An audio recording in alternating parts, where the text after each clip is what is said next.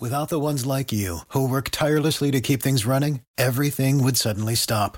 Hospitals, factories, schools, and power plants, they all depend on you. No matter the weather, emergency, or time of day, you're the ones who get it done. At Grainger, we're here for you with professional grade industrial supplies. Count on real time product availability and fast delivery. Call clickgrainger.com or just stop by. Grainger for the ones who get it done.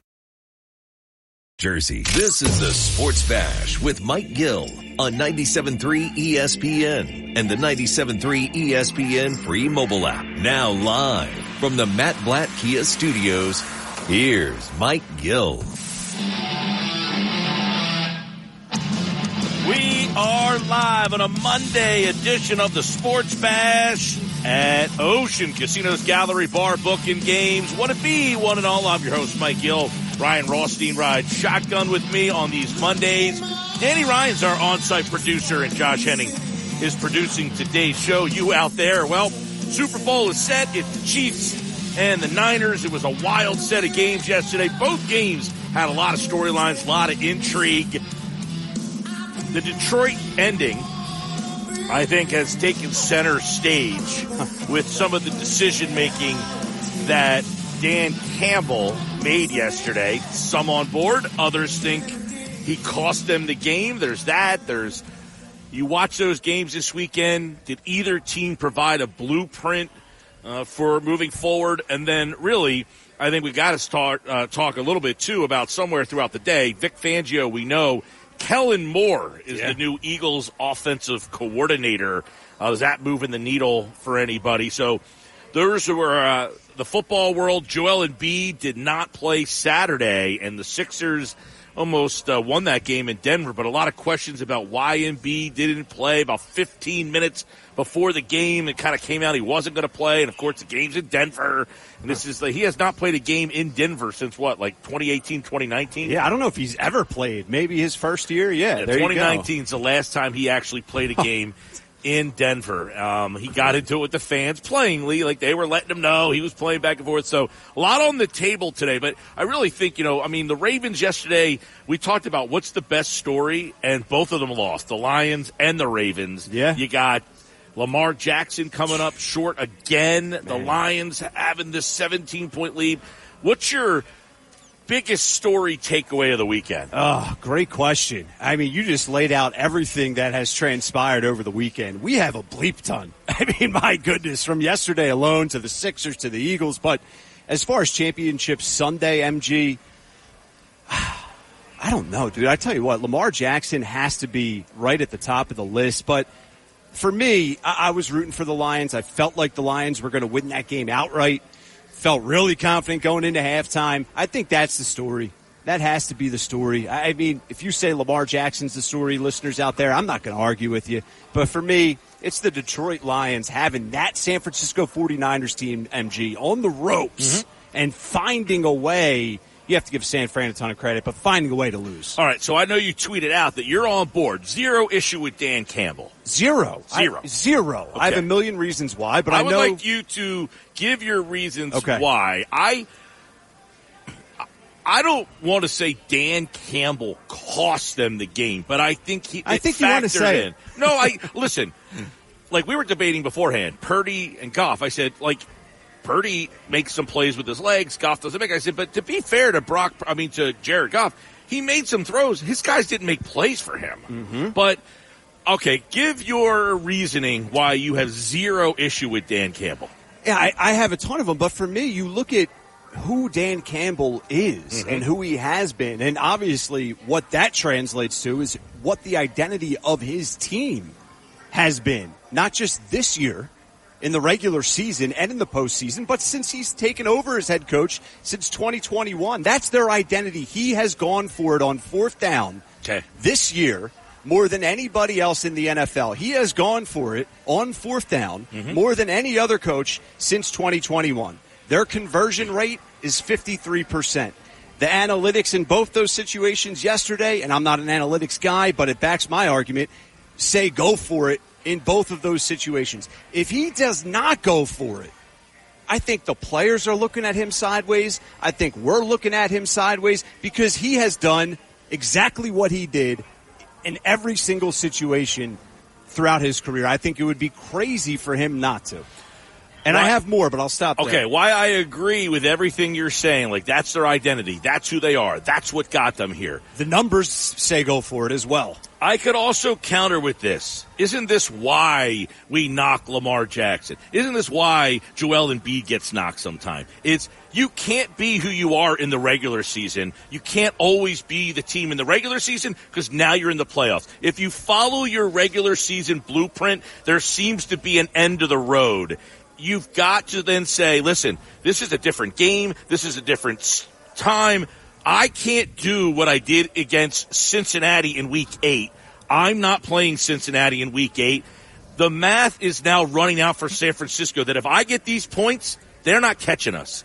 And I think he did follow his script, but his script was a regular season win, not a playoff win. But why do you say that other than what we know now? right? If we can rewind time and go into that moment, talk me through all of this is hindsight. Through, well, exactly, but that's my point. I know. Know, like, listen, I hear you as well. That's why I say I don't have. I'm not blaming him or have a huge problem because that is who he is. But I think well, in so hindsight, when I look back at it, he will now learn from this and say, I can't coach the game in the playoffs the same way. It's I the same thing with, with Lamar Jackson they're playing a game in the regular season completely different than the playoffs. And then they get to the playoffs and they're playing this game and it's like, he's not performing. You can't play the same way with him in the playoffs as you are in the regular season. So if you're making decisions that what you made in the regular season and then making them in the playoffs, you have to evolve from that. You have to, you have to have something else.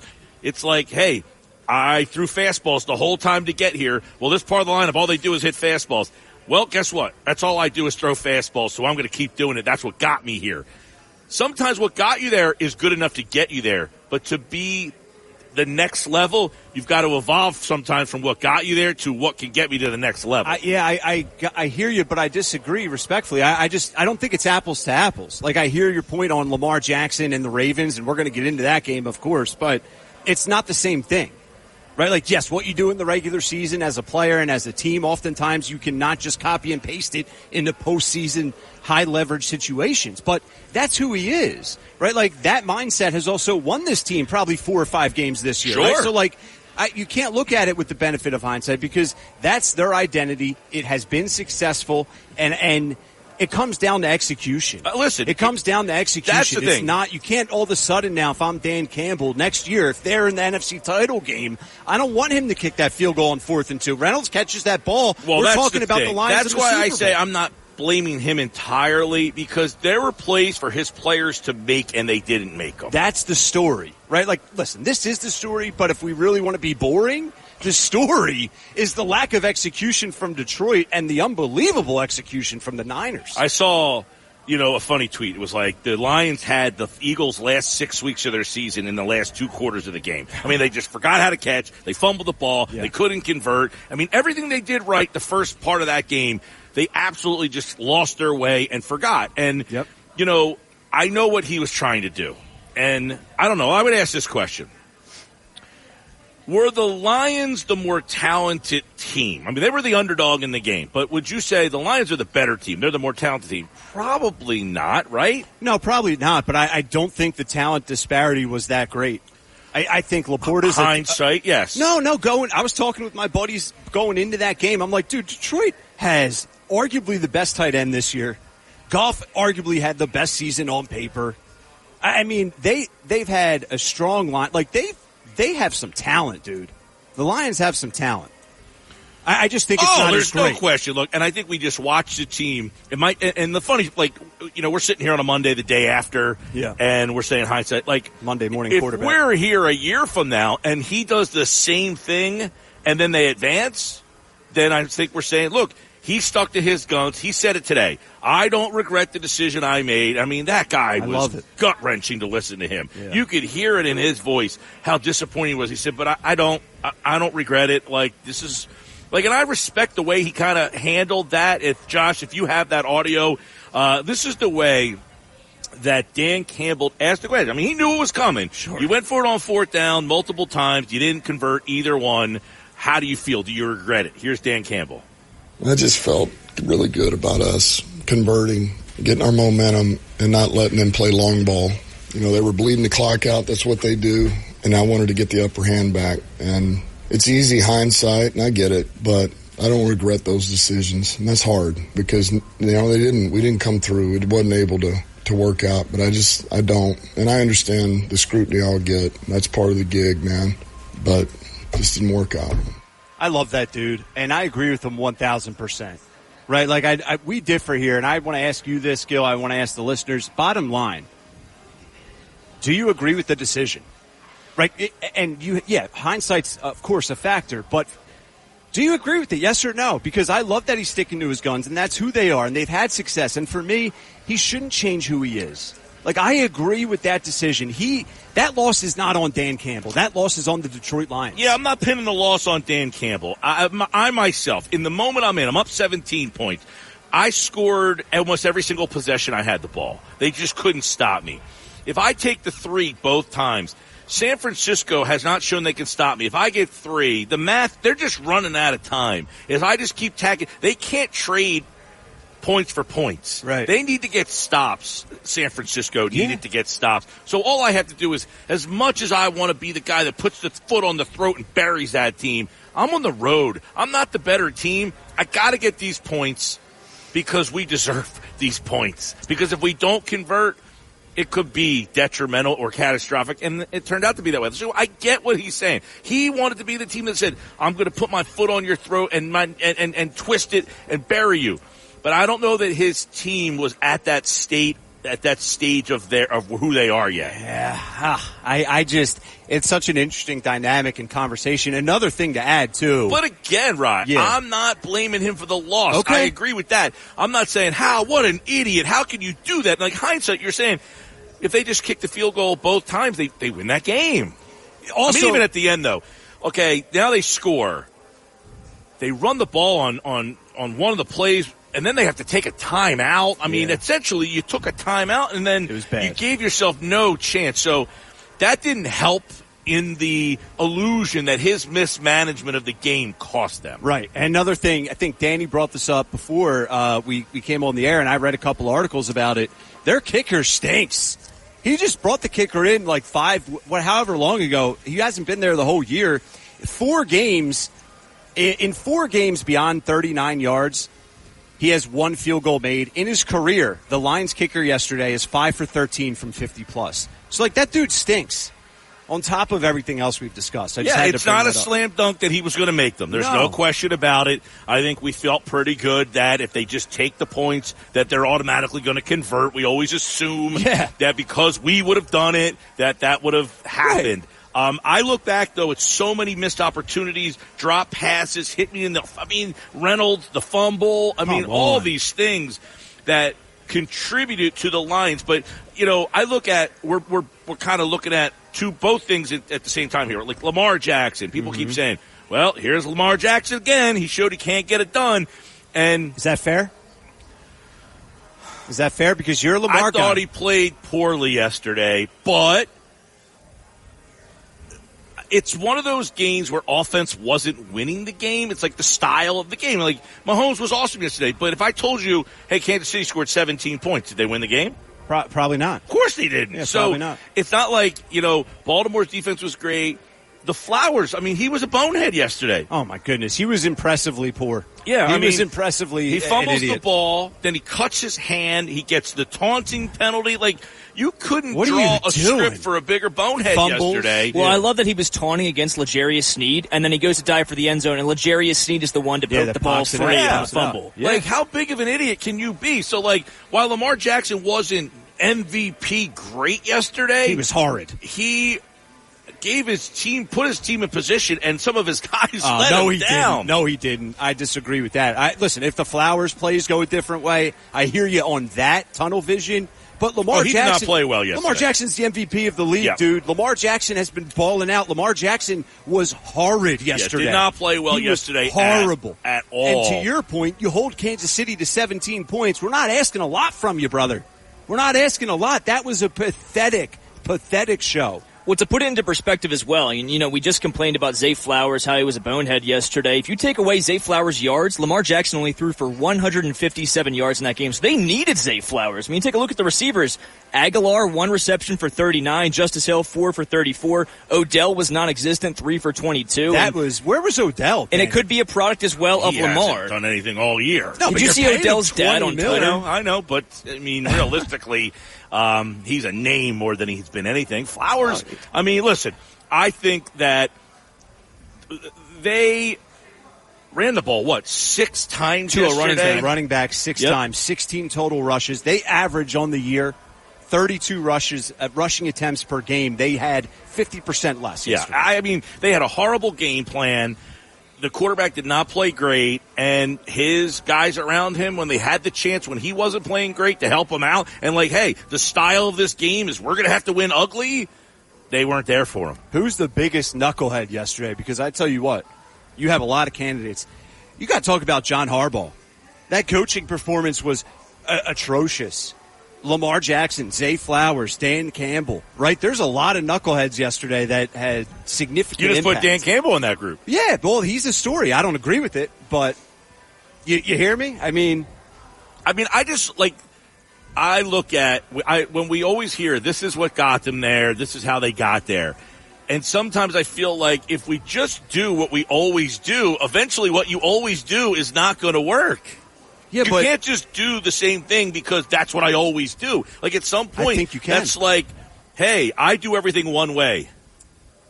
But if you only do it one way, and that way stops working at some point, that's how you don't evolve. Like you have to evolve, otherwise you're going to get trapped into this is the way I always do it.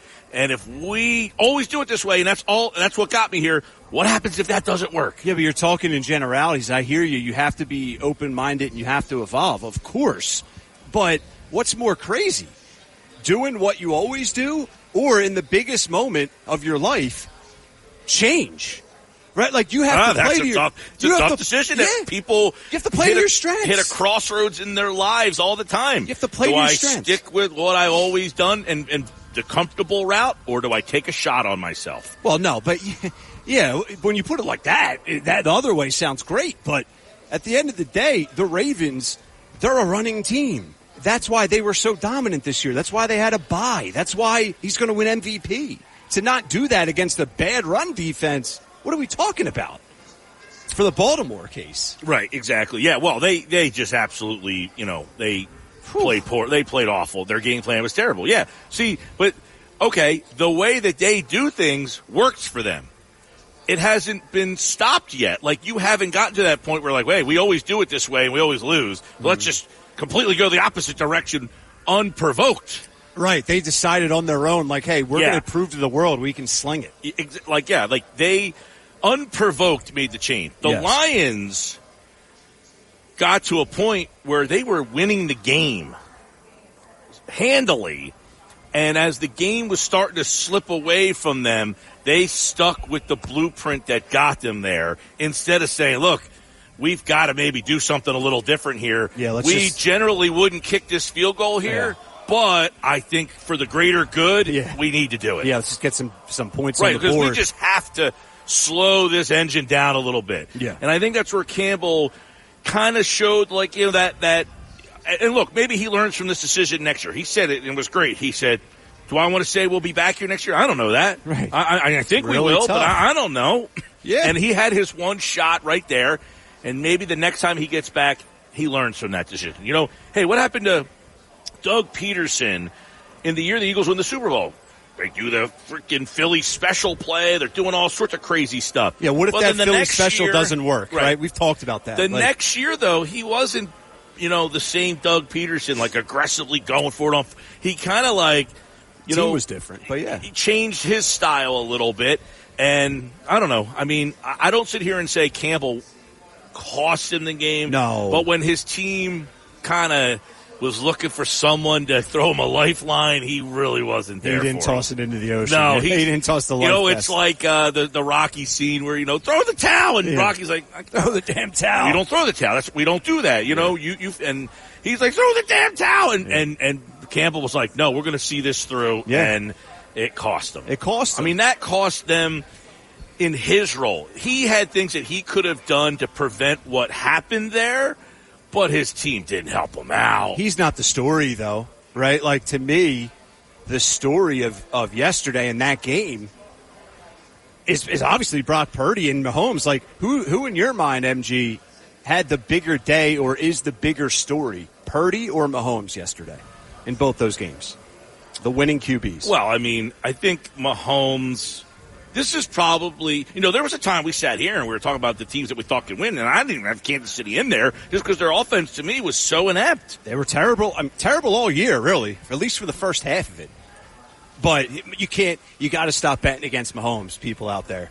I mean, you just you can't do it. Yeah, like I don't think goat. you watch this team and say, "Man, this is the best of these Chiefs teams that we've seen." No, but at the same time, it can be because of Mahomes. I think you watch and say this is definitely the best Chiefs defense we've seen with Mahomes under the Mahomes Reid tenure. And, you know, you add Mahomes to that, like Ryan just said, he can pull something off at any time. No matter how much that offense is taking a step back without the enemy, he seems to come up clutch when it matters most. Well, I mean, yesterday, that's all that matters. In a 17 to 10 win, he didn't dominate. But yesterday, skated too. by. I mean, think about this. Their offense is what it is. No one's like, oh, they have. But in the biggest game when they needed them, right. Kelce has 10 targets for 10 catches. 11, 11 for 11, for 11 I yeah. think it was at some point. I mean, he said, if we're going to win this, I got to go to my guy. Yeah. And they reconnected in this game at the biggest time when he needed them. And then, like, you look at the Chiefs, you mentioned it, Danny, their defense was the story yesterday. They were I mean, swarming, bro. Yeah. They were swarming. And, and I just want to add this, too. Winning is a skill. Patrick Mahomes is the ultimate winner. That's why I've never believed in Lamar Jackson. He's a loser. He's a loser. It's like what we used to say about Jalen Hurts when they were skating by and winning these ugly games. It doesn't matter because he finds a way to win. That's Patrick Mahomes this year. And lastly, Every year. Travis Kelce, like you guys mentioned, 11 for 11 for 116 and one touchdown. He averaged a first down per catch, 10 and a half yards. It was unbelievable. Crazy. Um, so, so much there. What's the biggest story of the weekend for you guys? Is it Dan Campbell's decisions not to kick the field goal? Was it Lamar Jackson coming up small again? Embiid not playing? The Eagles hire their coordinators. Mike McGarry, columnist from the Press of Atlantic City, will ask him what story stood out to him the most, and we'll kind of get his reaction on all of them. McMullen will give us his take on Sirianni's decisions to hire. Well, I don't know if it was Sirianni's decision. Yeah. But I do see him on the screen up there. Um, Vic Fangio and now Kellen Moore. What does that say about Sirianni's offense moving forward? All of that live today at the Gallery Bar Booking Games. A perfect day to be here as the Super Bowl is set. Ooh, see if people come to the window and make a little wager on Super Bowl 58. That's all today on the Sports Bash Live on 97.3 ESPN. It's Without the ones like you, who work tirelessly to keep things running, everything would suddenly stop. Hospitals, factories, schools, and power plants, they all depend on you. No matter the weather, emergency, or time of day, you're the ones who get it done. At Grainger, we're here for you with professional grade industrial supplies. Count on real time product availability and fast delivery. Call clickgrainger.com or just stop by. Grainger for the ones who get it done. With Mike Gill Do I have everybody's attention now? on 97.3 ESPN and the 97.3 ESPN free mobile app. Yeah, not not till about 20, 25 to go on the clock. He did go out to do his regular warm up. Medical care team just didn't like what they saw. Left knee soreness, and they just decided that it was safer, much safer for him not to play today. Uh, that was Nick Nurse Saturday after the game on why Joel Embiid did not play. we buying that? Are we questioning that? Do we even care? Is too much being made of it? Great article on our website from Austin Krell. Read that now at 973ESPN.com. Mike McGarry's here. We're going to hit on all of the key stories from the weekend, Mike. But uh, do you take any issue uh, finding out 15 minutes before the game no Joel Embiid, or are you kind of just like, eh, I'm used to it by now? All right. I don't think he's a fan. Don't think he's a fan. Thanks for letting me know. yeah, it's good stuff and it's excellent insight there. uh, all right, so we'll get Mike uh, on the line here in just a second. Uh, Josh is working on getting him on back there at the studio. We're live at the Ocean Casinos Gallery Bar Book and Games. Uh, you know, uh, Austin's Austin's article about the hypocrisy Yeah. of like how everybody kind of looks at this. So let's bring Mike McGarry. We got him on right now. Like 15 minutes before the game, no Embiid. This keeps kind of happening here. Uh, do you take any issue with the way this was kind of handled, or are you just kind of like I'm kind of used to it by now? Well, kind of, kind of used to it, and and have a slight issue. I just think he should have been on the injury report. You know, before the game. Uh, you know, in in the morning, basically. So at least that's the possibility. Obviously, you know, if you're a fan going to the game or you're turning the game on TV, you want to see Embiid versus Jokic, and to have him pulled from the game 15 minutes before it started because he didn't warm up right or didn't look good in warm ups is disappointing. In the end, it's much ado about nothing. But if you're a fan who's going to the game, bought tickets to the game, hey, put him, put just put him on the injury report in the morning, so at least you know there's a possibility, and it doesn't become a shocker when they introduce the starting lineups and he's not out there. Yeah, I could probably talk to you about this for an entire segment, Mike McGarry, but I want to transition with you to what we what we saw yesterday, what transpired yesterday, uh, Championship Sunday. My goodness, Gil and I talked a little bit about some of the biggest storylines to open this show up, but I'll just let you take it here. What's what's your biggest takeaway? You can pick a card, any card. Like for you, is it Lamar Jackson and his no call, no show? Is it about Mahomes and the Chiefs again back in the big game? What what what's your main takeaway from what we saw yesterday? Yeah, my lesson learned yesterday and throughout this entire playoffs is is uh, and I was wrong. I didn't think the Chiefs were going back to the Super Bowl. I said the Chiefs and the Eagles weren't going back. I, I was fifty right, fifty percent right. Right. uh, Mahomes is a guy you can't ever pick against Mahomes ever again. He has entered that sort of pantheon of quarterbacks where you can just not bet against him. You cannot pick against him. I don't care where the game is, road, home, on the moon, Mars. You cannot pick against Patrick Mahomes anymore. You know, and, and luck seems to follow skill. Like Brady, Brady, Tom Brady was in that, you know, in that pantheon of guys that you just could not pick against. And yeah, Kyle Shanahan makes a bonehead coaching move at 28-3 and, and the Seattle interception and even the tuck rule. And yesterday you had, uh, you know, Zay Flowers with the taunting penalty and the fumble on the goal line and turnovers in, in the end zone. But luck seems to follow the skill that these guys have, and Mahomes is there. You know, Montana, Brady, and now Mahomes, and you just cannot, no matter where the game is, what the game is, who's playing, if Mahomes is out there and you're picking against him, you're crazy. That's my takeaway. it's it's a it's a very valid takeaway. That's uh, probably impossible to argue against. Sticking with the Chiefs for a second, is Andy Reid now the greatest coach of all time, or is he at least making a pretty a pretty strong case for it? Yeah, he's making a run, right? I mean, I still, I'm still going to go with Belichick out there, but Andy Reid is in, you know, a resurgence of his career, second half of his career here, and and you know he's he's hooked up with Mahomes. And if I'm Andy Reid, I'm coaching until Mahomes drops. Basically, if I'm 100, I got Mahomes starting. You know, uh, I'm coaching. So, yeah, I mean, he he obviously, you know, give the coach credit for maximizing what you know the team does, it, and give Andy Reid credit for like kind of taking a look at the pieces around Mahomes and making them work. I mean, you know, Isaiah Pacheco is an absolutely great, great story, right? The Vineland kid in the Super Bowl for the second straight year. But he was a seventh round draft pick. I remember when he was drafted. It was an it was an almost an afterthought. You know, you talk about Brock Purdy as Mr. Irrelevant. Pacheco was, you know, what, eight spots away from maybe being Mr. Irrelevant, and to see him do what he does on TV now uh, on a on a weekly basis and in big games is just tremendous. So give Andy Reid credit because you know Mahomes doesn't have those great receivers. There's no Tyreek Hill out there.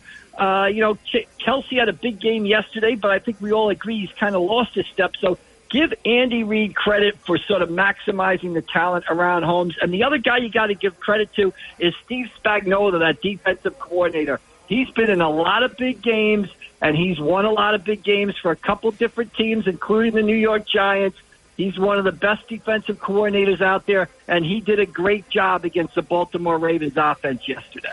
Mike, uh, you mentioned Pacheco. I- would like to, if you could, just to give our listeners, you know, who are like, all right, this guy went to Vineland, like, you know, just give us a little uh, a couple memories or some kind of like was there a moment when you covered him that you knew like hey this guy, maybe not to the extent that he has where he has gotten i mean I, from what i recollect he played quarterback at, at vineland correct that is correct i mean he came into vineland as a as a 14 year old kid Dan Russo had just taken over the program there and was trying to revitalize a Vineland program. And for people that don't know, Vineland had not had a lot of football success through the 80s, the 90s, and, and the early 2000s. Pacheco came in, played quarterback all four years, really revitalized the program, led Vineland to the playoffs, led Vineland to winning records. The thing that sticks out with me about Pacheco, and we have a story that I wrote about six years ago on our website about what he's been through in his life. You know, his older brother was murdered, his sister was murdered. He persevered through all that to have a successful college career at Rutgers and now in the pros. And I, you know, one of my great memories is for a story I did. I actually spent, you know, an afternoon at his house in Vineland. Really got to know him, and uh, just the maturity level when he was in high school. And and like all kind of great high school athletes that I've talked to have this maturity level. I tell people that when I interviewed Mike Trout at Millville, he was 17, 18 years old, but he was talking, it was like talking to a 35 year old guy.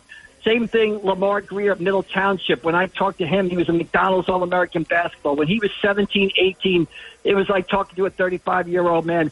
Pacheco was exact the same way. Just a level of maturity about him uh, a clearness of what he wanted to achieve.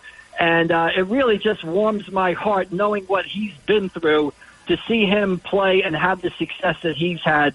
He's really overcome a lot, and it's really a tremendous story. Awesome stuff. Mike McGarry from the Press of Atlantic City. Uh, all right, Mike, uh, Dan Campbell's decision yesterday, issue with it, or hey, that's what got them to the dance, no problem? Yeah, you know, my only, yeah, I mean, I feel strongly both ways. Am I allowed? You know, basically. No. uh, yeah, exa- exactly. Because, you know, he goes on fourth down and doesn't get it, but then you look at some other plays during the game. I mean, the guy hits, the ball hits the guy's face mask. Instead of an interception, you get a great catch. Uh, the running back fumbles, uh, you know, deep in his own territory. On one of the fourth downs, the guy drops a wide open pass. Uh, so I, I understand it's the plays at the end. Those plays kind of made a difference too. But geez, when you look back at it, boy, couldn't he have kicked just one of the field goals on fourth down? If he does that, he probably wins the game because to come back from 24-7, you've got to be perfect and you have to have everything go your way.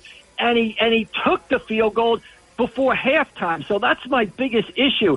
Everybody says, oh, he's went for it on fourth down all year long. Well, right before halftime on fourth down, he doesn't go for it. He takes the field goal. So seeing him do that, boy, could he have just kicked the field goal? Uh, you know, one one of the times in the second half.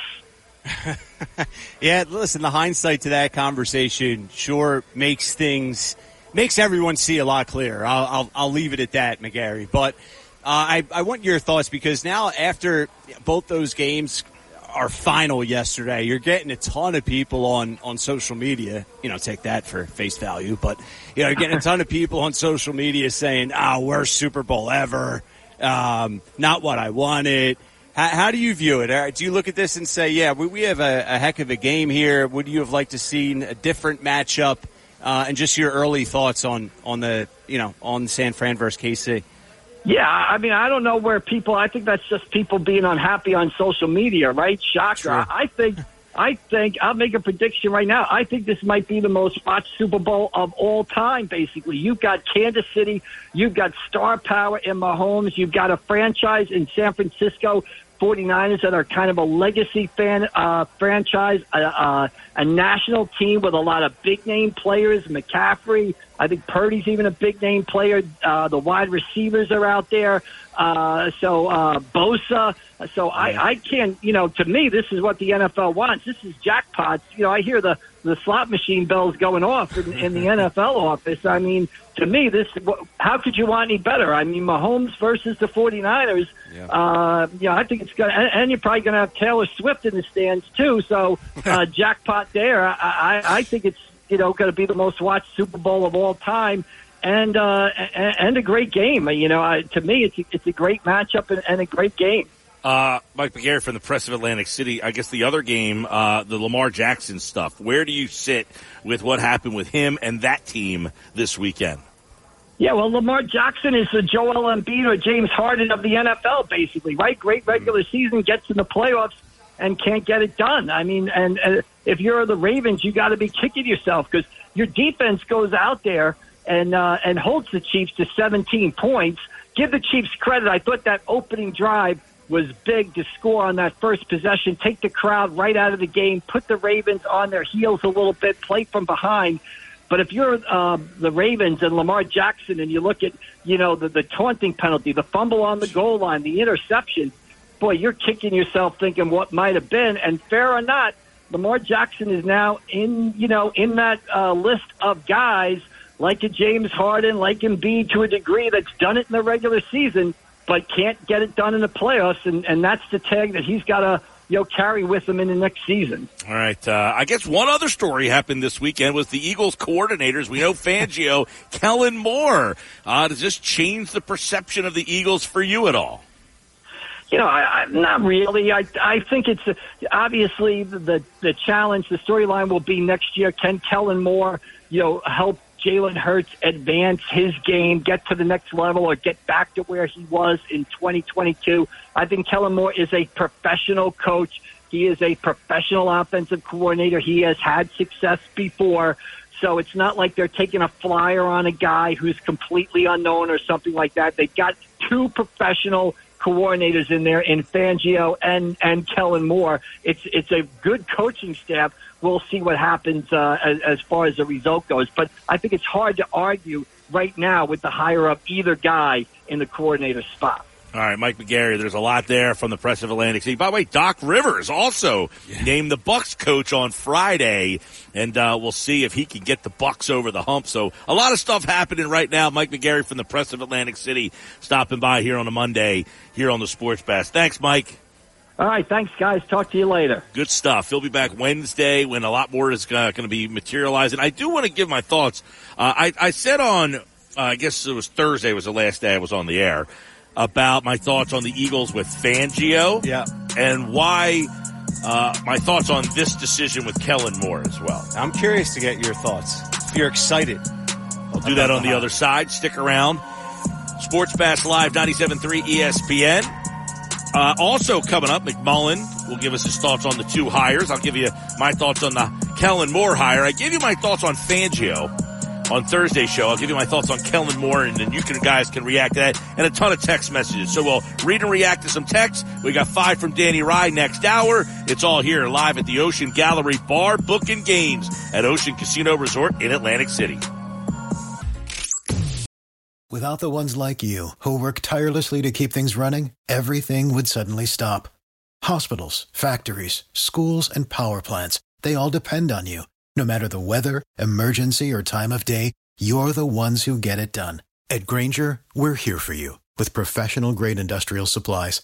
Count on real time product availability and fast delivery. Call clickgrainger.com or just stop by. Grainger for the ones who get it done. The Sports Bash with Mike Gill on 97.3 ESPN and the free mobile app. All right, 249. Uh, Kellen Moore is the new Eagles offensive coordinator. That happened on Friday, I guess. Friday night, was it? Yeah. Saturday night. Saturday. My days were all messed up this weekend. Saturday night it happened. Thursday, uh, the Fangio stuff kind of came down. Now, neither one has been made like official, official by the team. They haven't had press conferences yet, but Kellen Moore's going to be the offensive coordinator. Vic Fangio, the defense coordinator.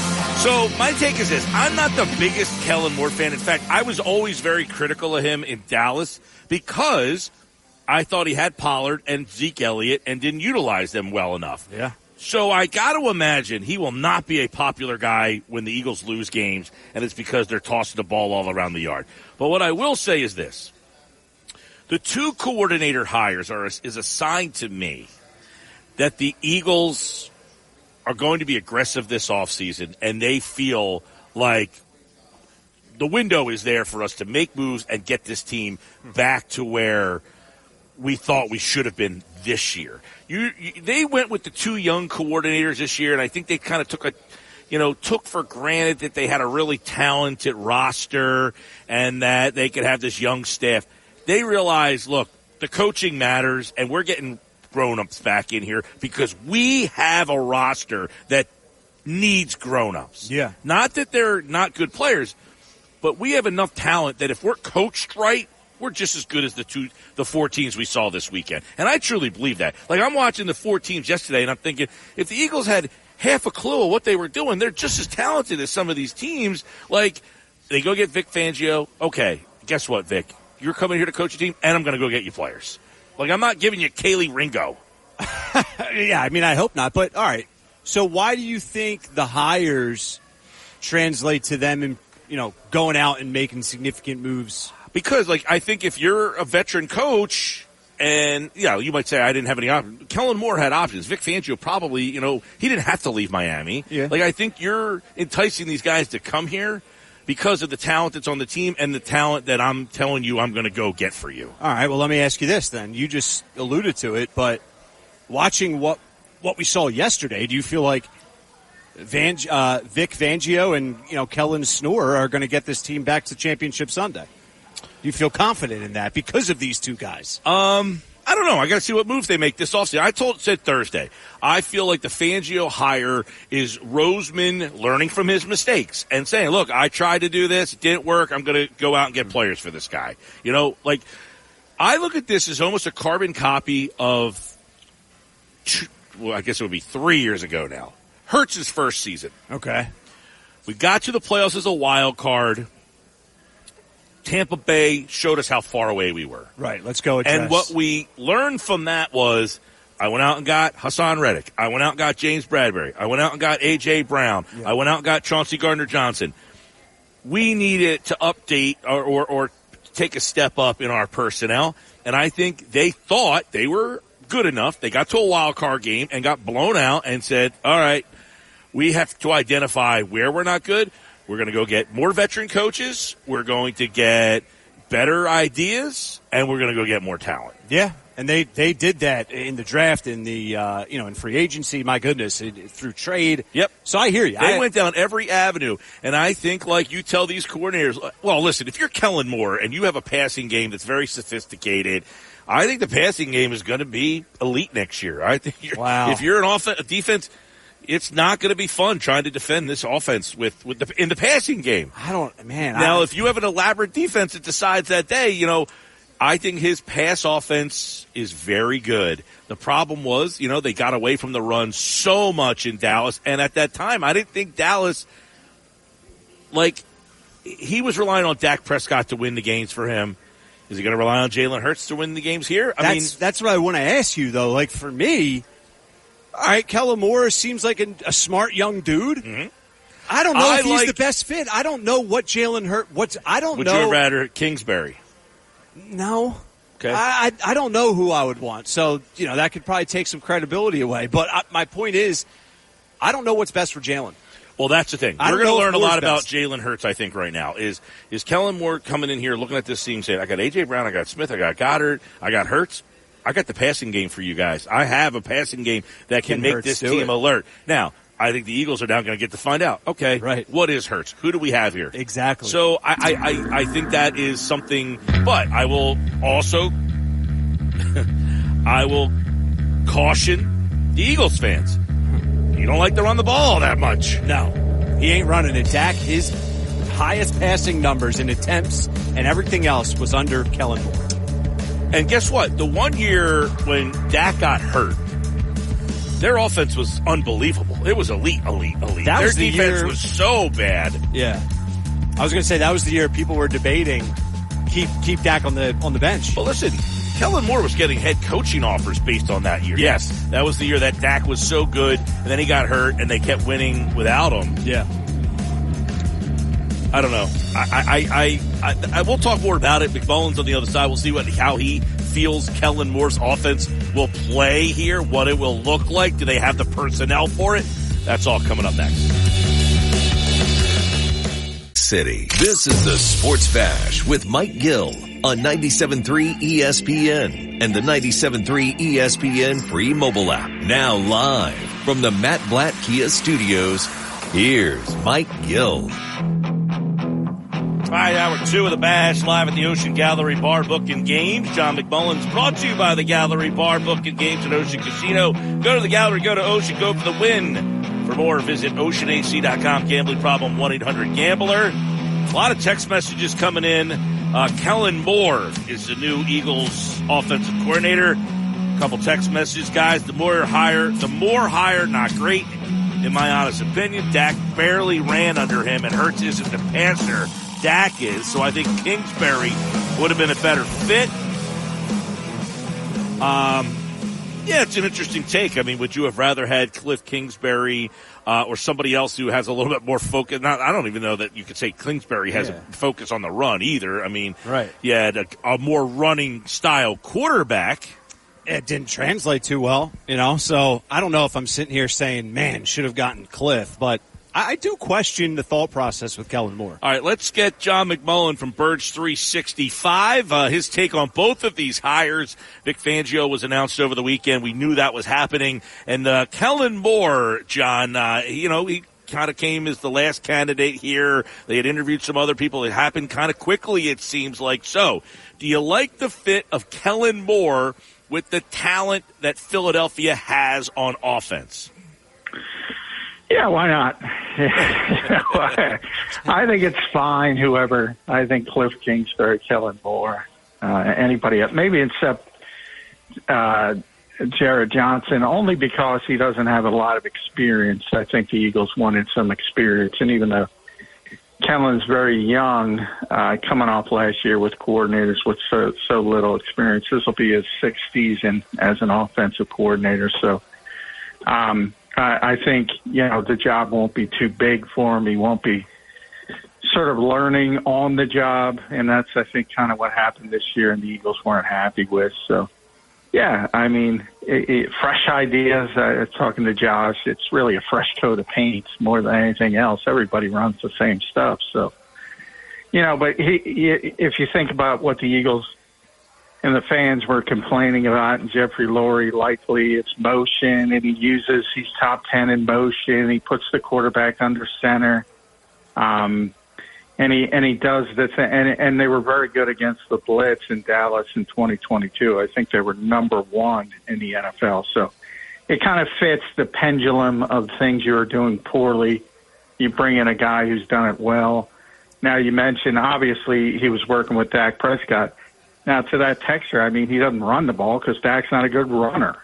I mean, you don't you don't run the ball with quarterbacks that aren't good runners. He can extend plays a, a little bit, but that's not a strength of his game. Sa- Same thing with Justin Herbert. So your hope is that he can evolve uh, Jalen Hurts as a pocket passer, and at the same time keep the successful RPO, RPR stuff that the Eagles used before. So that's the, the best case scenario. But he's as good as anybody else, so I, I wouldn't complain about it. Uh, what if you're somebody who wants more balance or you want to see the team run the ball, if that's the style of coordinator you were hoping or looking for? Well, I would say wake up. It's 2024. Uh, you're not getting that. You're never getting that. That doesn't exist anymore.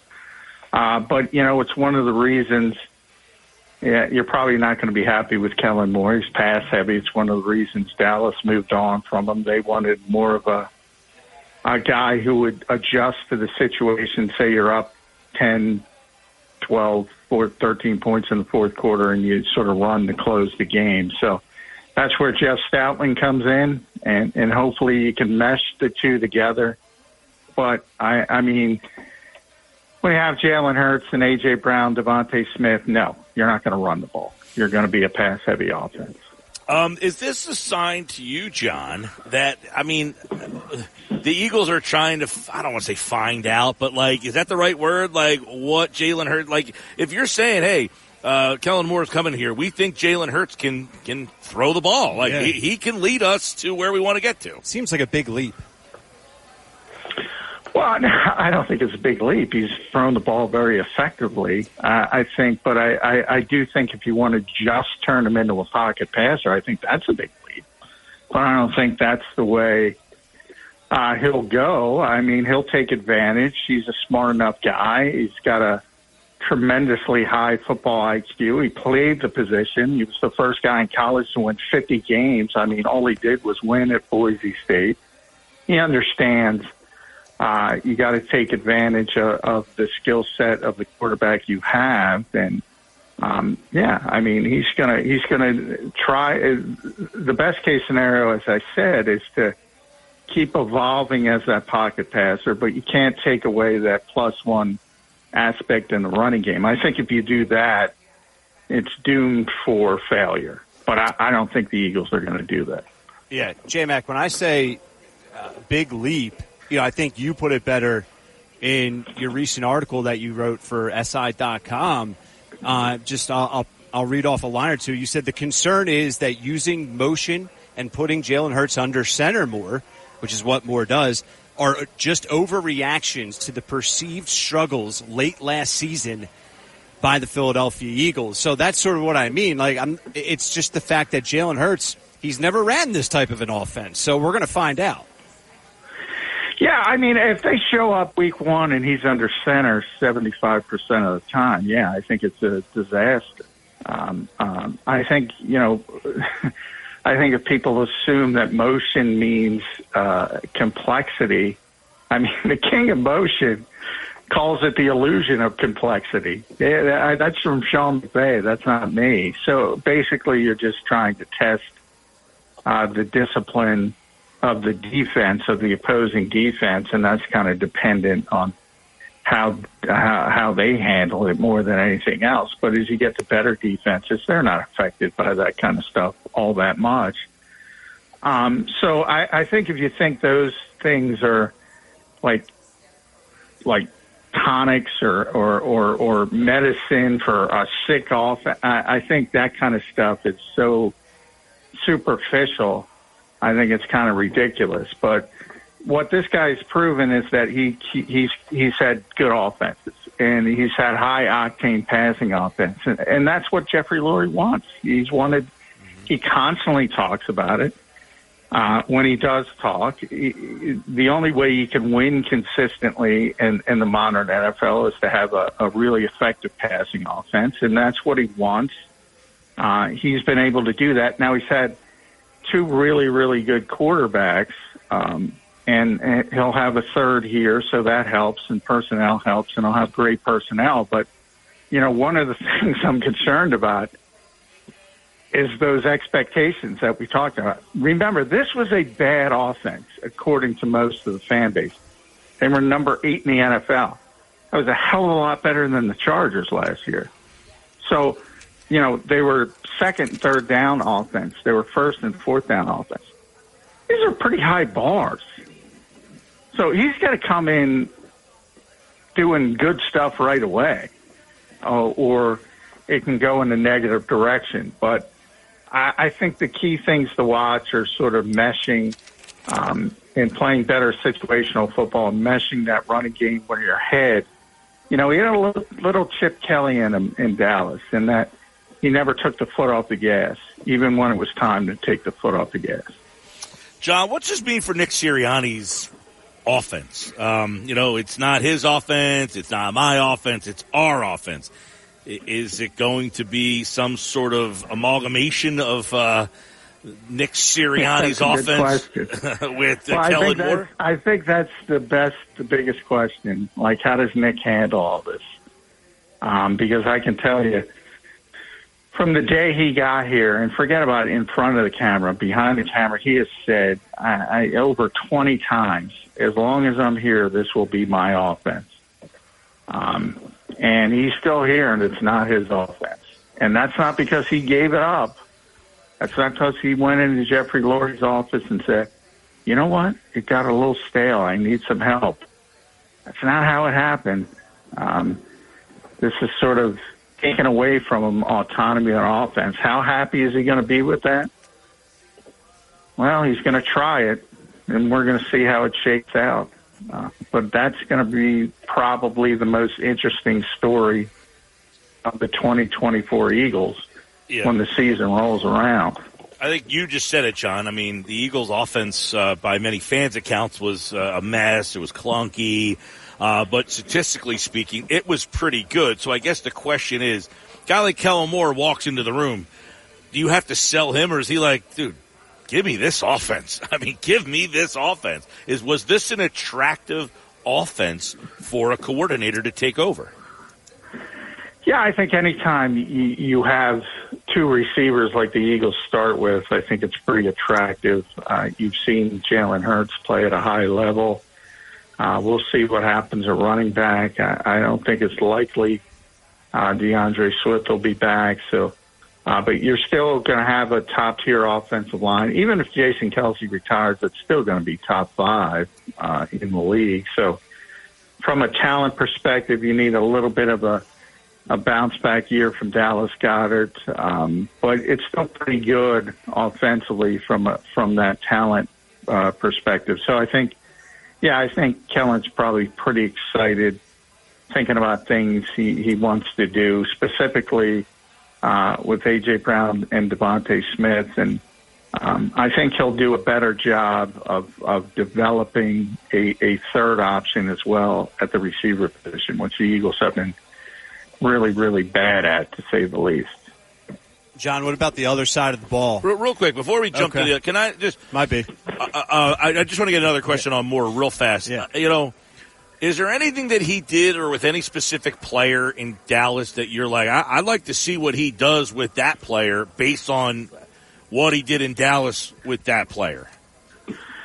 Yeah, I think DeVonta's going to take on more of a CeeDee Lamb role, so he'll go inside. I think mm. a lot, a lot more. Like it. Um, that that would be my guess, uh, and I've been waiting for that honestly, because I think the slot is so important on third down.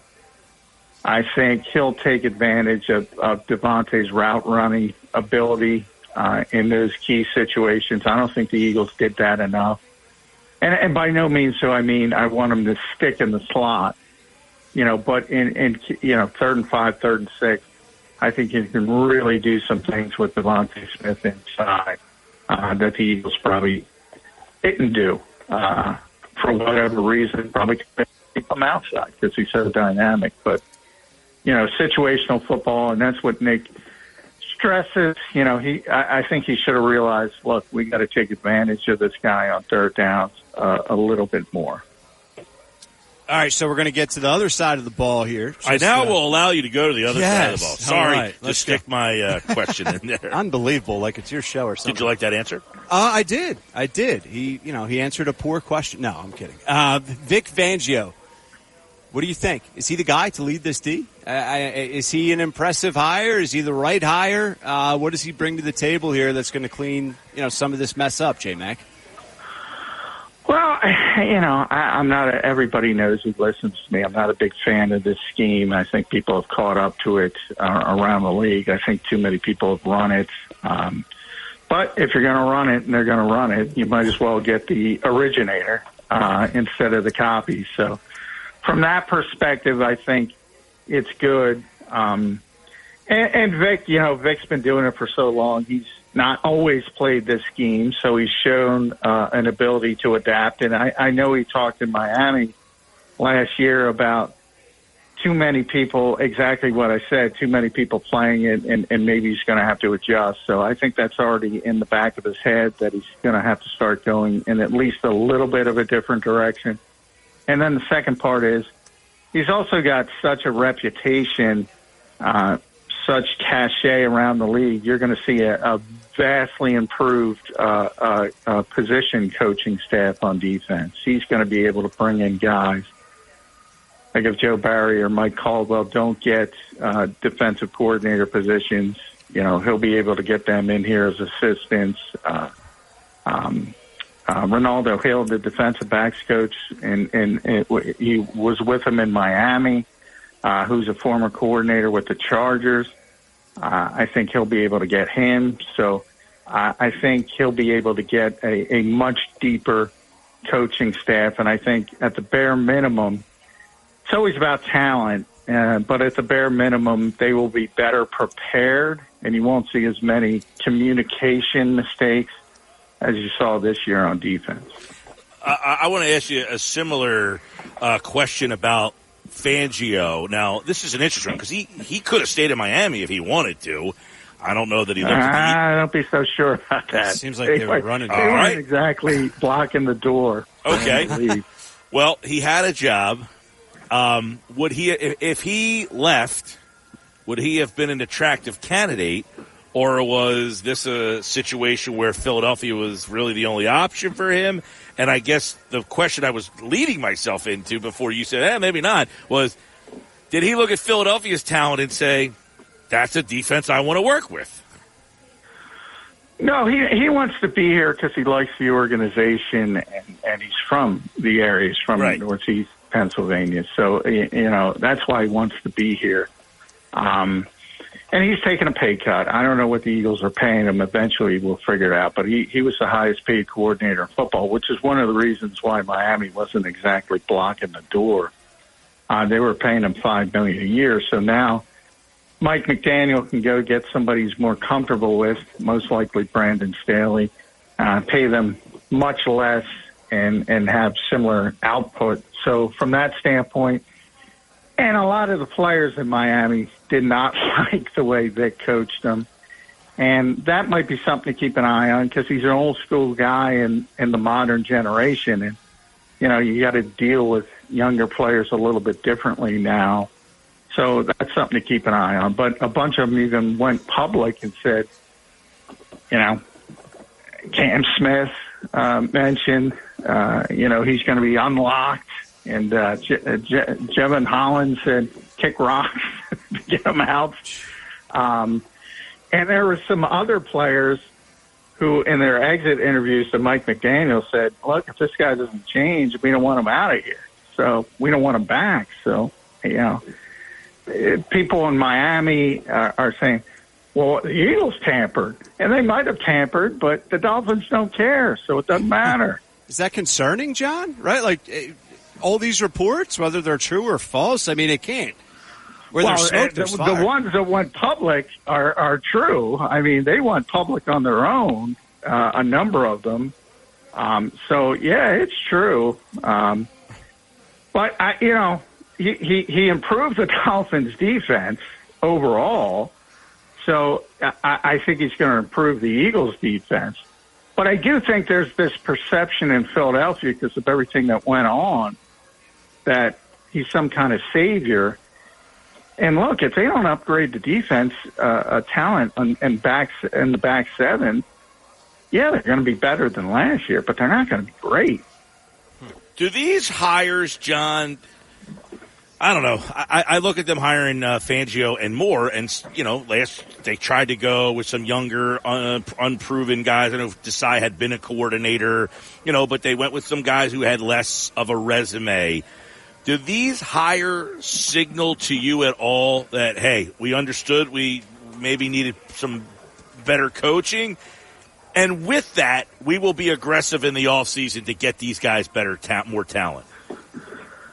Yeah, that's always a difficult question. I mean, they have to, and that's the most difficult question for any basically um, organization the NFL. You got to be honest with yourself. Are you a legitimate contender?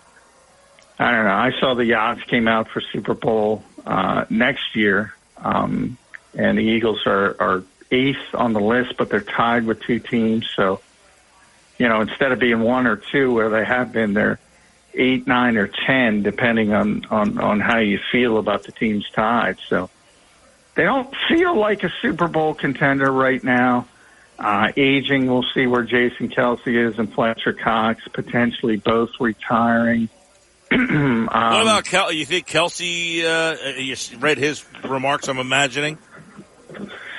Yeah, I, I mean, Jason seems to always do this. You know, he gets to the end of the season, um, and he thinks he's going to retire, and then he takes a few weeks, and the batteries recharge a little bit. And he says he still likes it. He's still playing at a high level.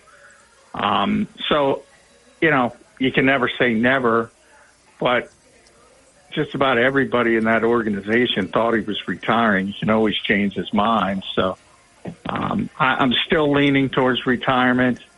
Um, but, you know, maybe he's getting a little hyped up by Travis's run here, uh, getting excited again. You never know. Um, certainly still leaning towards retirement, I would say. All right, uh, we'll have plenty more, of course, uh, as this offseason continues to unfold. Uh, Super Bowl is here, and uh, we'll talk more about this stuff in the offseason with John McMullen. Birds 365, weekday mornings, 8 a.m. on the Jacob Media YouTube channel. Thank you, John. All right, thanks, guys. Good conversation, and John is brought to you uh, by the Gallery Bar Booking Games. That's where we are today at Ocean Casino Resort. Did I hear um, before we came on, Jim Jefferies is coming to uh, Ovation Hall? Yeah. He's uh he's one of my favorites. Love him. Yeah, he's great. That'd be a great show. Absolutely. That's coming here to Ocean. They got a lot of great uh, shows coming up this winter. You can check out the schedule for Ovation Hall. We're here at the gallery every Monday. You know, we are like seven weeks from March Madness. It's crazy. Yeah, baby. Let's go. Um, a lot of off-season stuff here. I don't know. I want to. We'll get five from Danny Rye, and then and anything that John said about Kellen Moore, Vic Fangio stand out. There was something that stood out to me. Okay. We'll talk about that coming up on the Sports Bash Plus Five from Danny Rye is coming up next. We have the perfect For the ones who work hard to ensure their crew can always go the extra mile, and the ones who get in early so everyone can go home on time, there's Grainger, offering professional grade supplies backed by product experts so you can quickly and easily find what you need. Plus, you can count on access to a committed team ready to go the extra mile for you. Call, clickgrainger.com, or just stop by. Grainger, for the ones who get it done.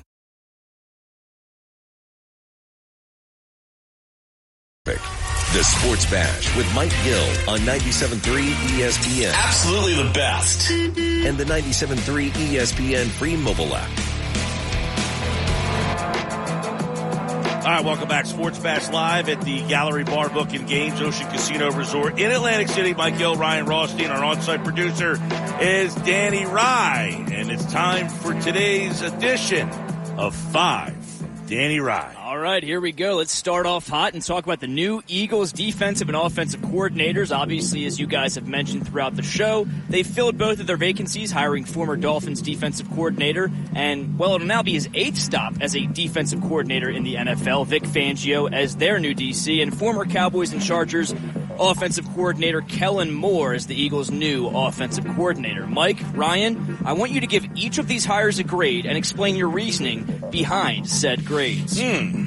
Interesting. Um, yeah, it's a good question. It's a good way to. Uh, I, I would give both of them like a B.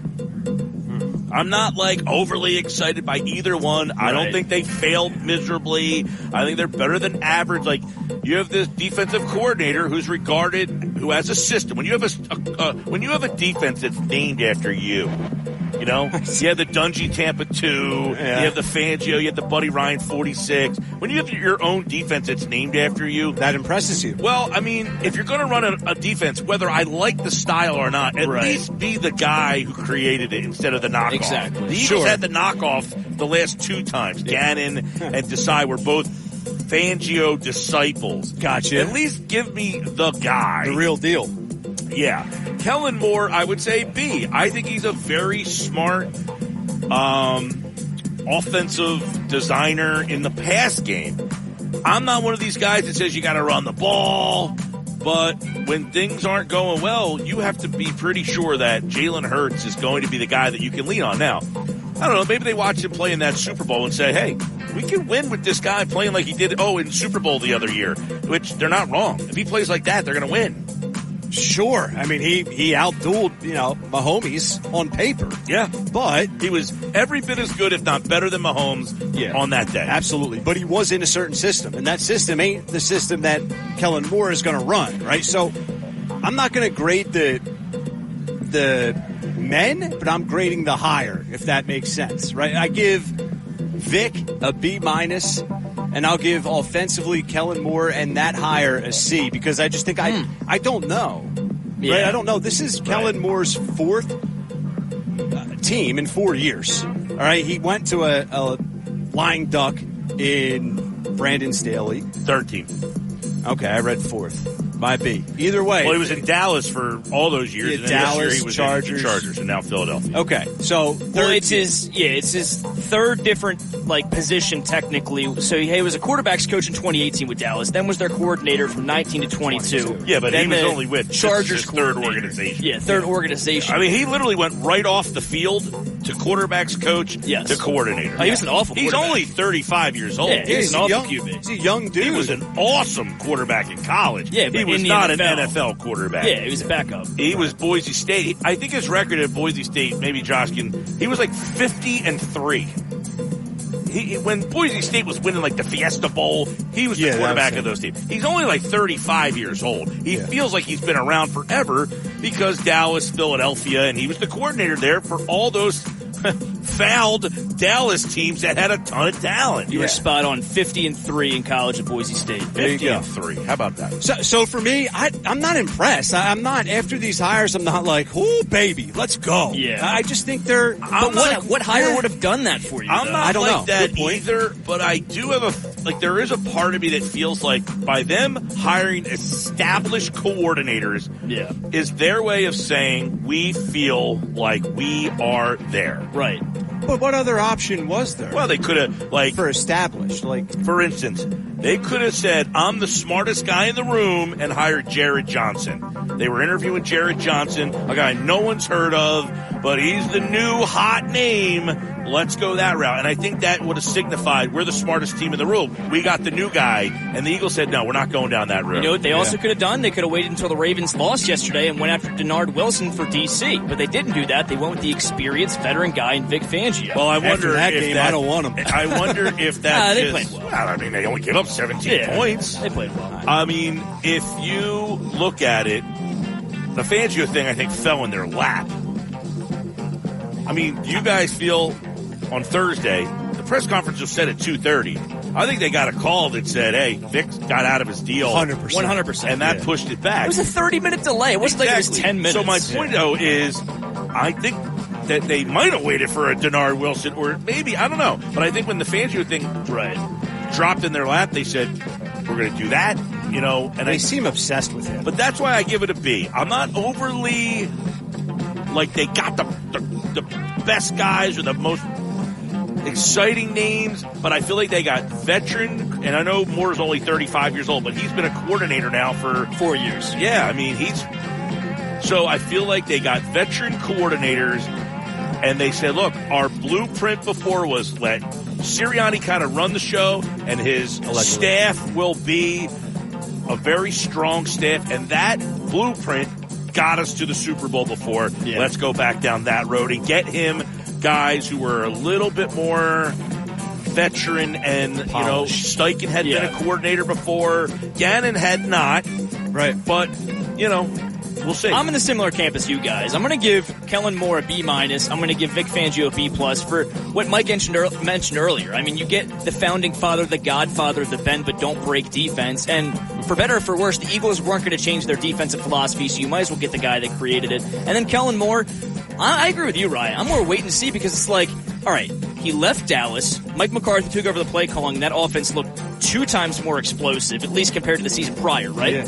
And then he goes to the Chargers. Ninth ranked offense in the NFL the year prior, he lowers it to 16th. Now, not a huge drop off, but you got to look at it a little bit and say, why did yeah. that happen? they had a lot of injury Yeah. issues. Yeah. That's what I was I mean, they lost say. Mike Williams offensively. Austin Ekeler took a step back offensively, but still, you have Justin Herbert, Keenan Allen. I mean, that team, barring a few, what was the guy's name? Quentin Johnston, who Yeah. dropped all those key passes. Yeah, he was a joke. I do Pretty to talented. Yeah, just to add this, you said that, well, they weren't going to change anything on defense. For me, I would have liked to seen the opposite. Wink Martin. Like they're, no, they're clearly changing their offensive uh, scheme, and they're, and they're and they're not Well- changing the D. I wanted to see them change their defensive philosophy and stick to the Jalen Hurts, you know, I agree with that. I don't love the John Gannon. Like as much as I said I didn't hate John Gannon, I thought what he ran was not the style that I love. Right. But I thought they did. A, he did a good job with his style here. I don't love the style, but if you're going to have somebody run that style, it might as well be the guy who knows it better than anybody else. That, that's where I stand. That's why I give him a B plus. The Moore hiring a B minus, and uh, apparently, right, they're not changing the offensive scheme. They're just adding fresh new ideas. Well, I would say this. Fresh I, new I- ideas. What does that mean? I had said something like, "Hey, I had heard something to this effect, like." You know, Kellen Moore's a guy. They were number one against the blitz. They have a lot of motion in their offense. We know that fans offense. love to hear that there's a lot of motion. So he has a very, and I said I liked Moore as the as a pass game coordinator. Yeah. you know, like I liked the Cowboys' offense passing wise. I thought he did not do a good job in the with their running game. But the point here is Sirianni saying, look, we can mix your passing thing that maybe I'm a little weaker on, and we can. What, did what was it like? They they want to mesh Yeah. different yeah, they're things. going to mesh it. They want to keep some stuff they were good at, which all I can think of right now is about the tush push. That's about it. And Yeah. then add some fresh new ideas from Kellen Moore. We're keeping the tush push, Kellen. Don't Yeah. even think about it. Yeah. All right. All right. That's our one thing we get to keep. All right. Yeah. We're good at that. Screen passes too. You know, uh, all right. Moving on to number two. Lamar Jackson and the Baltimore Ravens came up short once again after a 17 to 10 loss against the Chiefs in the AFC Chip yesterday. So my question for you guys is, you know, you mentioned it a little bit early on, but do you think Lamar Jackson will ever get over the hump in the NFL playoffs? And talked about it, I believe, with John McMullen. Do you think it's fair to say he's the Joel Embiid or James Harden of the NFL? That's actually you talked about it with Mike McGarry, but James Harden or Joel Embiid of the NFL is that a fair comparison? Uh, right now, yes. And to answer the first question, do I see him winning one? No. Never getting over the hump. No, not as well. He's got to beat Patrick Mahomes. You were listen. You were a big fan of Lamar for a while, man. You were you were I- I'm just- on that bandwagon. You were the captain. I don't think the guy sucks. I just think that he I agree with obviously, like, somebody, you know, you look at that game yesterday, his team was undisciplined. They made a ton of mistakes. He did not play well. They abandoned the run. They didn't run the ball at all. He has no This was their best team, their best possibility of all the teams so far, and they lost. So I don't know how many more chances he's going to get playing the style of, that he does, but regardless, he is in the same prime as Mahomes. Think about it too. What was the excuse the years that he fell short? Didn't have enough playmakers on offense. And granted, you lost J.K. Dobbins the first game of the year, and you really had a committee in the backfield after that. Gus Edwards is nothing to write home about, but you had the receivers, plenty of playmakers, you know, in the passing game. yeah. Well, look at Patrick Mahomes and and, And the listen, defense balled out. Yeah, that, that defense was unbelievably talented. That was a an extremely talented defense, and that's an offense that was was unreal all year long. I mean, they were just putting up a ton of numbers, stupid numbers, and Lamar Jackson just ain't it. I said earlier, winning is a talent. Mahomes is the definition of it. And Lamar, he lacked poise. He was forcing things. He was panicked. He he looked he looked awful. I He's looked say- unimpressive his whole career in the postseason. I agree. I will say that one interception when he was trying to target Likely, Likely put his hands up in the air like he was wide open. He had three defenders Three on him, dudes. and he got you- picked off. what are you doing? So I will Awful blame him for fifty percent of that play. But as, as Lamar, as the QB of a team in the AFC Chip, you should know better. Read it. Yeah, you can't throw I it into don't three care guys. that Likely was waving at him. Yeah. That's Yeah. not on him. I mean, I think exactly. What, are you out of your mind? Yeah, that's, what do you mean? Not on who? Lamar? Or, no, or it's Likely? not unlikely. Likely? It's not unlikely. I'd say it's about 60-40. Likely's No. waving like he's No. completely wide open. Lamar's going to Every think about receiver that. waves like but also, wide open. You're Lamar the was panicked there. Hey, throw me the ball. throw. I'm open. Lamar cannot. That's that's That's He's got to make the read. He's got to make the read. But in a situation like that, panic back against the wall. The That's a wide backup receiver- quarterback throw. The wide receiver can't see that the other safety's on it. He's seeing that he beat his man. He doesn't realize that the other guy's coming over. Lamar has to see that. That's the problem. He throws the ball into triple coverage. The receiver can't see that he's triple covered. He sees I beat my man. Well, he didn't see the other two guys converge on him. Lamar has to see that, and, and he just can't right now. Um, Made a panic throw. he look he has far exceeded people's expectations for him. He's been the MVP of the league. He's had this team as the number one seed. People didn't even think he should have played the position. So for people to say the guy isn't good enough, that's bizarre. played But he might not be receiver good enough to be a Super Bowl the Super Bowl champion. Yeah. Well, then what do you have? You got nothing. You got Well, if you're You only being nothing. Judged on Harden being the Super Bowl champion, then then yeah, he's a failure. Right. But I would say he's a failure. I would say that so that tells you where this league is. You got a guy who's the MVP of the league, and we're trying to say he sucks. I mean, what kind of planet do Well, we he does. Listen, if, if we all can sit here confidently and say he's not a Super Bowl quarterback, if I'm the owner, if I'm the GM, if I'm the head coach, you say, okay, what do we have? Well, guess what, what? do we have if we don't have a Lombardi? Are you gonna have no clone hope? Patrick Mahomes? No, but you could get another guy. I mean, that's the whole thing. It's like, well, No, this guy's not good enough. no well, how many guys are good enough to say that that guy is good you enough? You try and get someone. Yeah, you, but- you don't just settle for a guy that you know can't get you a championship. Who are you getting? Anyone but him. Think about it this way, though. As Mike just What do you said, Give me a name. I, I, the point is, And then my Mike, answer to you would be that guy's not good enough either. So, do you think Lamar Jackson can win a Super Bowl? If the answer is no, a- then what are we doing? well, I then think I would say I don't think because there's other guys in the NFL, despite them not being Mahomes, that you sit there and, and, and assess and say, I can win a Super Bowl with that guy. That's my point. They're not Mahomes, but you sit there and say, yeah, he can I win mean, Super can Bowl. he win the Super Bowl? Yes, I think Lamar Jackson can win the Super Bowl. Yeah, I Yesterday was the kind of game where the game, the style made the game. It's 17, what were they lose? 17 to 10? 17 10. Right. So it was an ugly game. It's not like the Chiefs scored 38 points on you. They struggled offensively. They didn't have their best day either, but they found a way to win the game. So could Lamar Jackson have found a way to win the game? Yeah, sure. If Flowers doesn't fumble going into the end zone, maybe we're having a different conversation. So that's my point. Can he win that game? Yes, but he needs the same help that everybody else gets. He could have used a five, or pardon me, eleven for eleven for one sixteen and one touchdown that Travis Kelce gave Mahomes last night. That yeah. won them the game. I mean, he was Well, his best receiver by Who's far. Travis Mahomes Kelce the on the Ravens? Nobody. Exactly. I mean, Zay Flowers had similar yardage, but he made two bonehead mistakes. Exactly. So as a rookie. Jackson put the, gave the guy the ball, put him in position to make the play. The guy fumbled, and then he gets him the ball, and he gets called for taunting, and that cost him because they had to move back 15 yards. Right, and then he fumbled after So, that. you- you would have boneheaded had to play. Dive if he didn't taunt and move back 15 maybe, yards. Listen, maybe they win. I agree with both of you 1,000%, but let's not say Lamar Jackson played a good game. I'm not No, saying that. Lamar Jackson is the reason Baltimore is uh, going to Cancun. I'm not saying that That's either, but like Brock Purdy yesterday, are you saying that? Okay, yes, I can win the Super Bowl with Brock Purdy. Right now, yeah, He more so didn't than play Lamar a Jackson. Great game yesterday, but he made plays. That's it. And exactly, and that was like Lamar yesterday. He didn't play great, but he he makes the play with Flowers, and now he needs Flowers to do his part, and Flowers doesn't. All right, well, Yeah. perfect segue because that we're going to talk about Brock Purdy next. Sticking with national news after his performance leading a 17 point second half comeback against the Lions, where do you stand on Brock Purdy's status as an NFL quarterback? Do you think he has dismissed the game manager or system quarterback allegations? I've never said that about him. I always liked Purdy. I think that Purdy's very good. Um, is he elite? No. There's so few guys that are in that elite. It's like we're. It's like all things in sports. He might be elite. If you're not, if you can't, if you're not the team that wins a championship, we want you to suck. Like there, you can't be in the middle. You're not allowed to be at- like good, not great. You're not allowed to be great.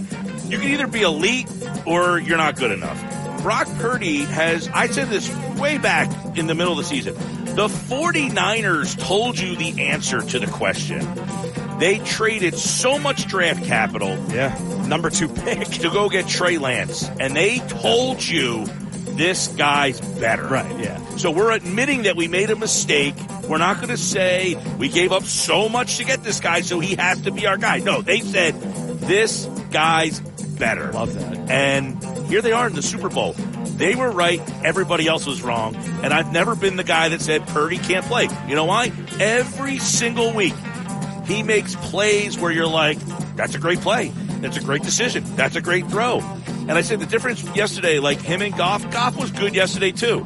But when push comes to shove, when the pressure comes, Goff can't get out of the way. How many times did Purdy save them because he can move? A ton. I mean, dude, listen, that's a 17 point comeback. They're down 24 7 at half in a title game. And I have not been a fan of Brock Purdy. But guess what? Just like I'm critical of Lamar Jackson, why am I critical? The playoffs. And what has Brock Purdy shown me in the last two games in the playoffs? That he has it. Yeah. So that's, made- that's the difference. So Brock Purdy's a winner. The play he made yesterday to Jennings, where he's running and they're like, the one thing you can't do is throw the ball down the middle of the field across your body. Well, he does that. He slides out of a tackle and somehow gets the ball. Now, both players, the, just the, the throw that he makes, but the catch is even, but like, still, that throw and play and everything he makes on that play, Purdy is a big part of that. Yeah, I think he deserves his flowers this morning or this, you know, afternoon at this point. I mean, the 49ers were 0-5 when trailing by 14 or more points at any point in a game since 2022. Brock Purdy, with his performance yesterday, made it 1 and 5 in the NFC Championship game. So yes, I think deal. he has beat those allegations. Trying to separate myself and my bias as an Eagles fan to look at it objectively, he gets scolded for every poor decision he makes, but you don't take into consideration the great decision he makes week in and week out. He throws a pick, he throws a second pick. It's The like, last oh, two this weeks. guy's so dumb. Yeah. He's not a good quarterback. But when he makes these great plays, it's like, oh, the system. At some point, the quarterback's leading that charge, man. For sure. Stop making an excuse and say it's the system or it's Shanahan's Listen, offense. The system has to be run by the right guy. and Right. they said, we have a guy who was the second pick of the draft. We traded all this draft to go get that guy. And this guy's the right guy. And they chose him over, I don't want to say a good vet, but a pretty decent vet in Jimmy Garoppolo who had been running that system for guy that years. went to the Super Bowl. Exactly, for years. I think mean, both can be true. Like, Yeah. yes, that system, maybe they can plug and play a lot of guys that Yeah. can have success, but that doesn't mean Brock Purdy isn't the real deal. I, look, is he elite? I don't know. What happens if he wins the Super Bowl? I think he is. I think the last two games showed me he's a top What I would guy. say about Brock Purdy too is, is like you said, to me that guy is a competitor. I will take him on my side. Now he might have a complete egg, right? I'll take him over I, Lamar. I think he'll leave everything out there. Yeah.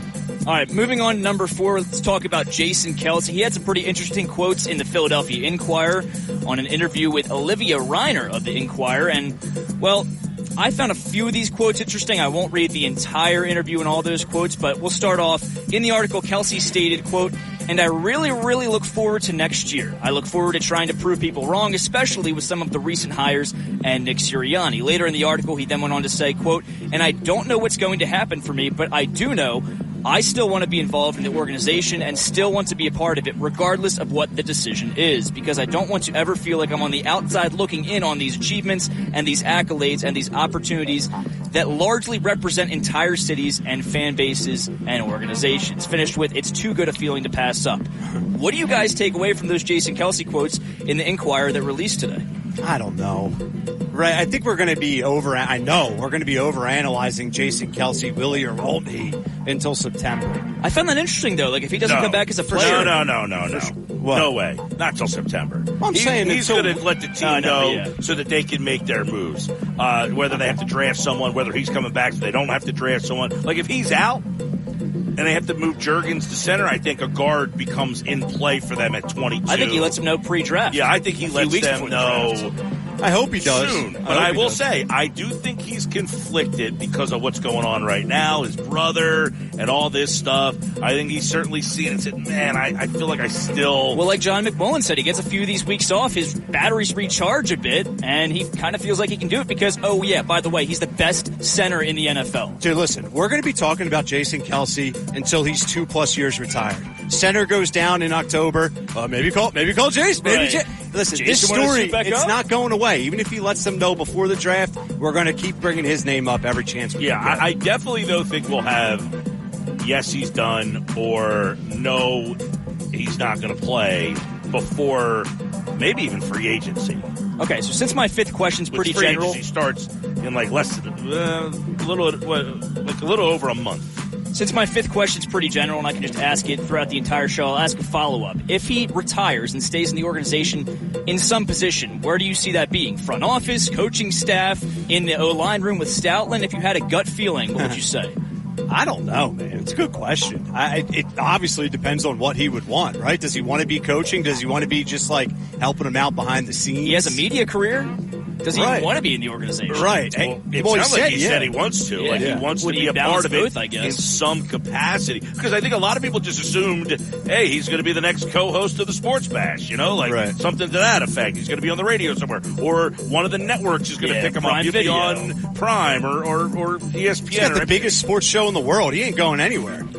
Right. He does do exactly. that one day a week. He could stick to that and be in the Exactly. He's the organization. number one show in the world right now. He does that once a week. and they does- talk about the same stuff every week. It's crazy, dude. It's I crazy. know a lot of people always want to throw the name of the popular player and have him be the next coach of the team or the coordinator.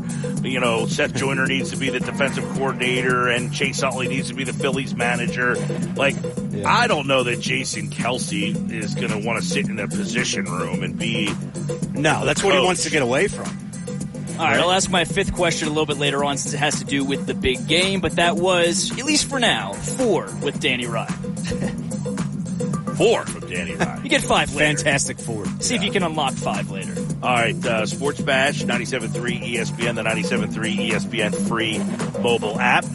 Um, yeah, I, I mean, the, the the Kelce thing, I before I felt he was definitively done. Now I'm starting to see him and get this feeling of like he still has the juice in him. Yeah, I'd love to see him come back. Obviously, we all would, but I'll tell you, of all the guys, because like you're like, all right, at some point the sentimentality, you have to get away from it. Like you cut ties with Fletcher Cox, you cut ties with Brandon Graham. Right. I think it's probably time to move on from those guys. But do you feel the same way about Jason Kelce? Is Jason Kelce the Dawkins, where you let you you cut ties with everybody who was thirty, but he was the one guy that you cut ties with, and then it backfired on you? Yeah. Is Kelce the one guy that you say, you know, all these other guys, we got to start making tough decisions on, Yeah. except for him. he's still playing at a high level. All right, uh, when we come back, football at four. Jeff Mosher in the house. He's going to break down and analyze what he's hearing about Kellen Moore and how he'll fit in with the Eagles as the new offensive coordinator. That's coming up. Jersey 97.3 ESPN presents the Sports Bash with Mike Gill.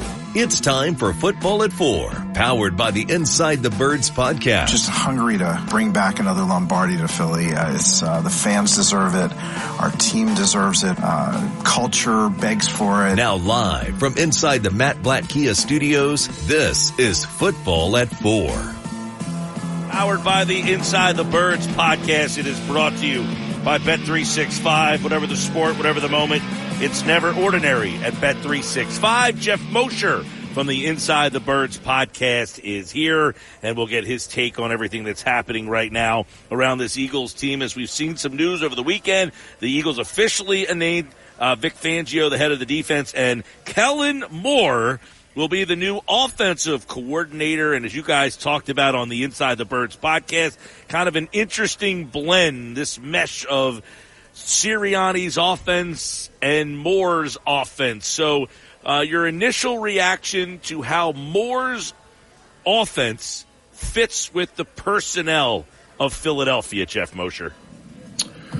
Well, you know, Kellen Moore is known for his ability to scheme guys open, for having a good downfield pass attack. He's a versatile guy, Mike and Ryan, in that he blends two different offensive concepts. I mean, he, he kind of came out of Boise, spread offense, quarterback there, uh, an Air Coryell type of guy, which is a very vertical offense. But under Mike McCarthy, started to incorporate the West Coast, the traditional old school West Coast um, offense that Mike McCarthy ran in Green Bay for so long, and went into LA and showed you a little bit of both. I mean, for a guy who likes to spread the field and throw the ball at 11 personnel, he did play a decent amount of 12 personnel with the Chargers, uh, especially in the red zone. So adaptable uh, in that regard. Uses motion a whole lot. So your question of how does that match with what Nick Sirianni does? Well, it doesn't, to be honest with you, but but might might be a good thing. So um, he's going to come in, and you know, and we'll see if he if if Nick Sirianni is being completely honest, then this will the autonomy of the offense will go to Kellen Moore, and I think the personnel, Mike, fits Kellen Moore, Mike and Ryan, uh, fits fits him pretty well. If, you're, if you're an offensive coordinator and you're looking around and someone offers you a job and you've got a couple of opportunities, but someone says, well, you have a chance to coach, you know, an offense that has AJ uh, Brown and DeVonta Smith and Dallas Goedert, this offensive line, and Jalen Hurts. I think that that's a pretty enticing um, set of weapons for a guy who's really coming in and being asked to resurrect an offense. It's almost like he gets to start with the reputation of of um, you know I don't want to say start off on the wrong foot, but it's not like the Eagles were smashing record. But you know Brian Johnson had to live up to a reputation. That was tough uh, from Shane Steichen. Here, Kellen Moore just has to be better than that.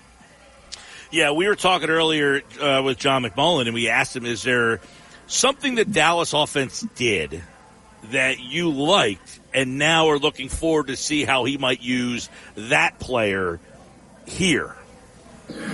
Yeah, that's interesting because I, first of all, I, I feel like there's a, a, a real irony in what happened in Dallas. You know, they they hired Mike McCarthy, but they thought so fondly of Kellen Moore that they told Mike McCarthy, "You're hired, but Kellen Moore is your play caller."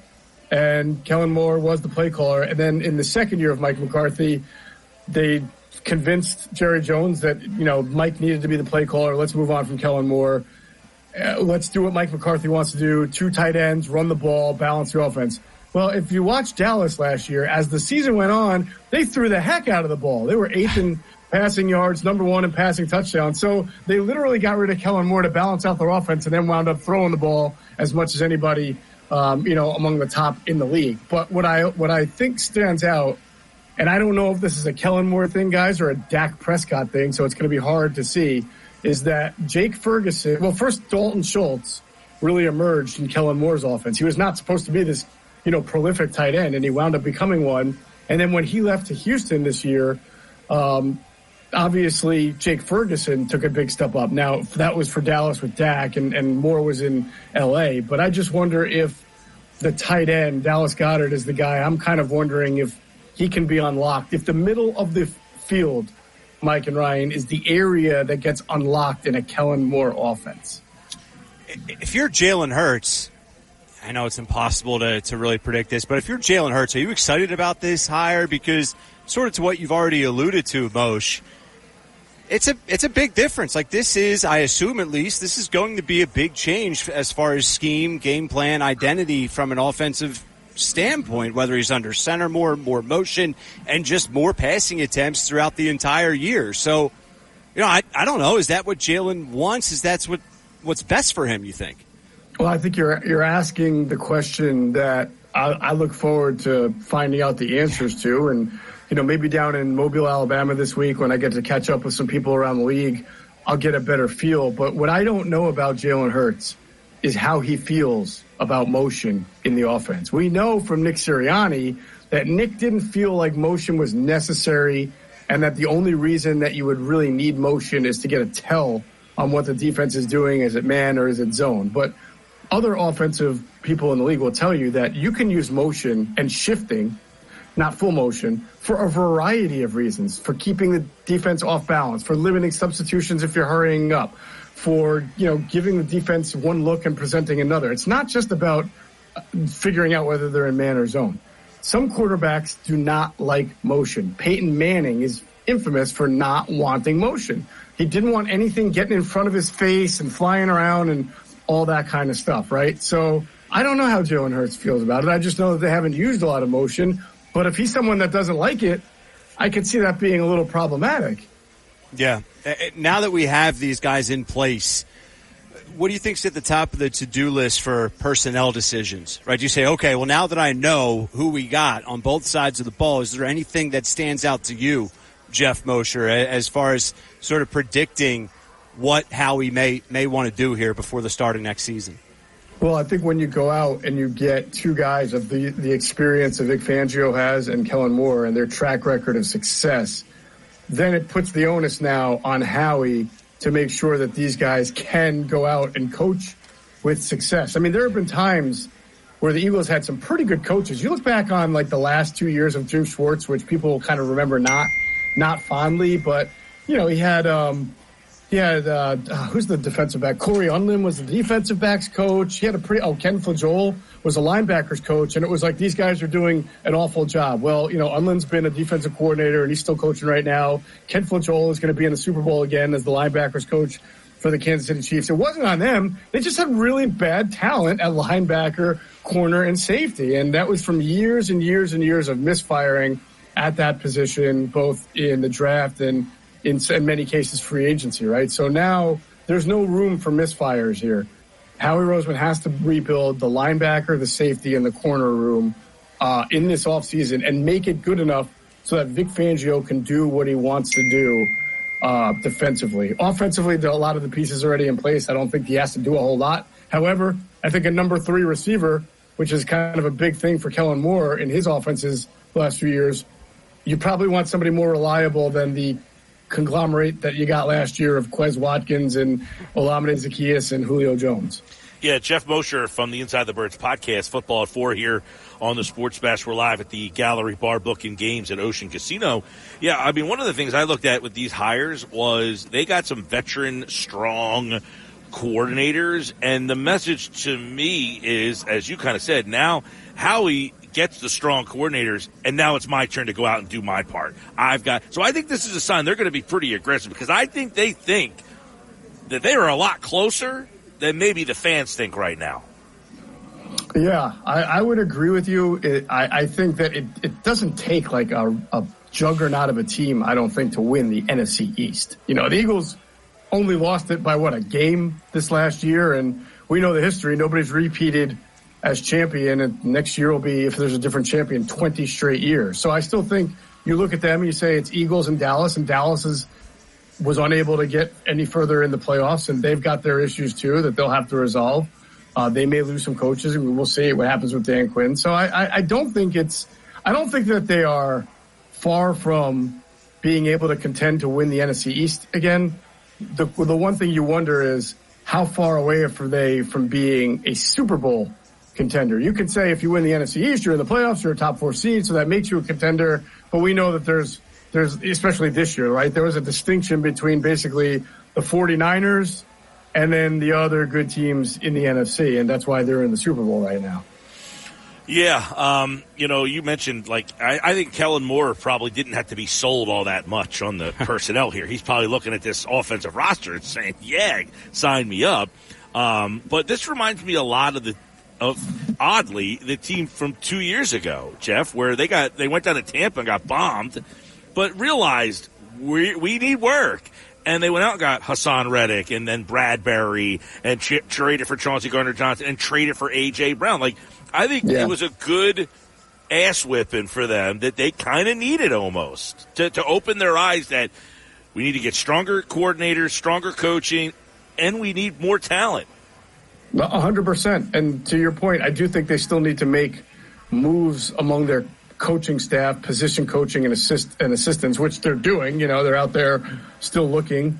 Um, they're giving permission for people who were with them last year to seek else uh, other jobs, and they're starting to interview names of people who have experience in this league. And I, you know, you you go. I don't want to cherry pick one example, but Andy Reid always had a very strong staff here, and look at how many people those that he had, whether it's Sean McDermott or John Harbaugh or Ron Rivera, you know, people who went on and Steve Spagnuolo to either become really good head coaches or really good coordinators elsewhere, right? And so I think the Eagles need to kind of have that um, in their pipeline again. They've got to have strong, solid veteran coaches. Now, I think it's unfortunate that guys like Sean Desai, guys like Alex Tanney, some good, even Brian Johnson are going to be at the expense of this. Because if I was running the show, I would say, yeah, we're going to bring in a new quarterback coach who has experience, but I would like to keep Alex Tanney and maybe as an assistant quarterback coach and just acknowledge that maybe last year was a little bit too much for a guy who's only been a, a quality control coach to now be the position coach of the most important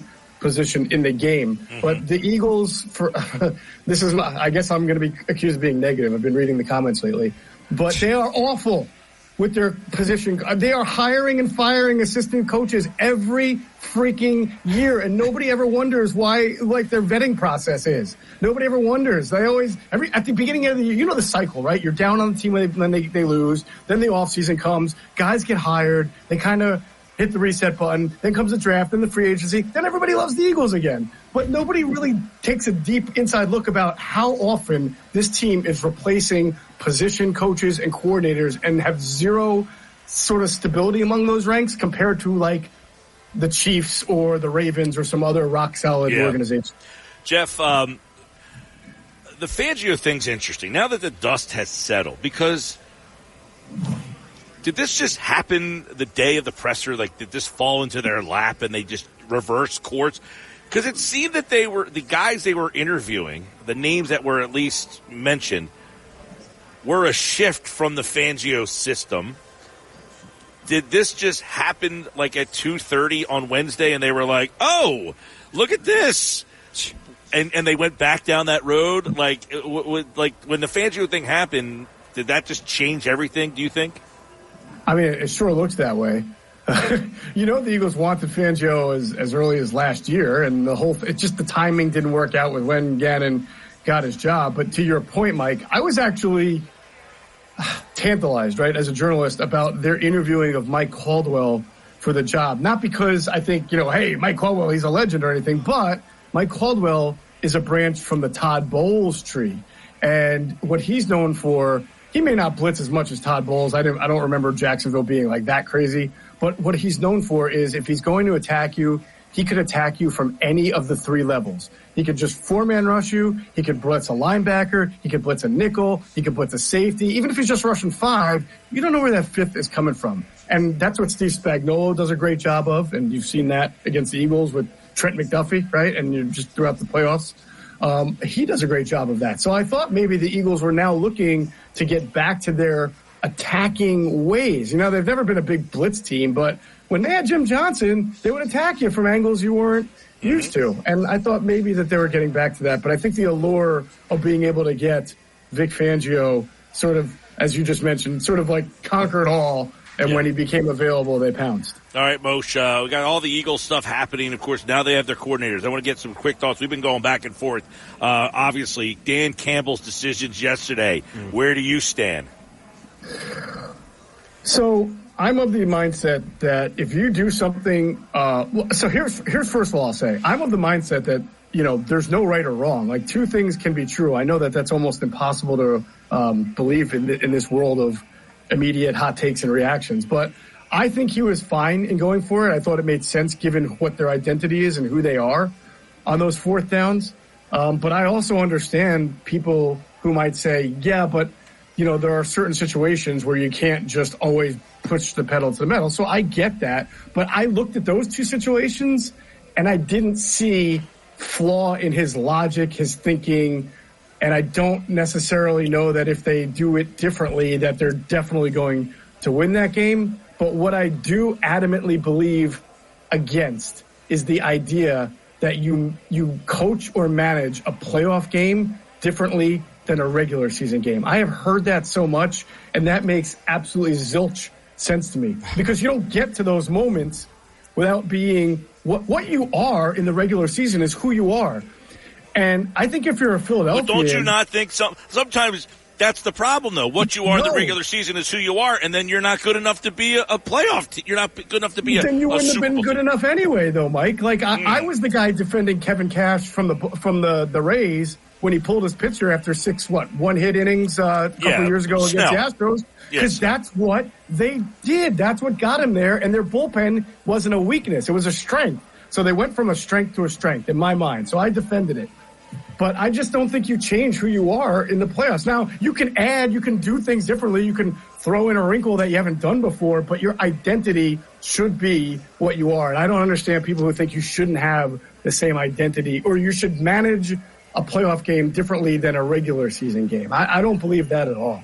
Yeah, I, I just and I said this earlier, but hmm. now that you're here, I, I just feel like that would have been a bigger side eye to me. Just to go off your point, I mean, he has led the league in 100%. You, you know, like I don't even need to go down the rabbit hole of what I'm about to do, the rant. Like he, mm-hmm. that is who he is. That the numbers back it up, the analytics Right. backed up and supported it, right? So like, If he, if he all of a sudden, conservative, he would have Yeah. stepped outside. Uh, a, a, a listen, like we Philadelphia, right? We, if Doug Pederson goes for three instead of the Philly special, it would have been an abandonment of character, but a lot of people would have argued you need those points. The Patriots Sure. had just scored a touchdown on their prior drive. It was getting tight. You know you're going to need every point you need against the Patriots.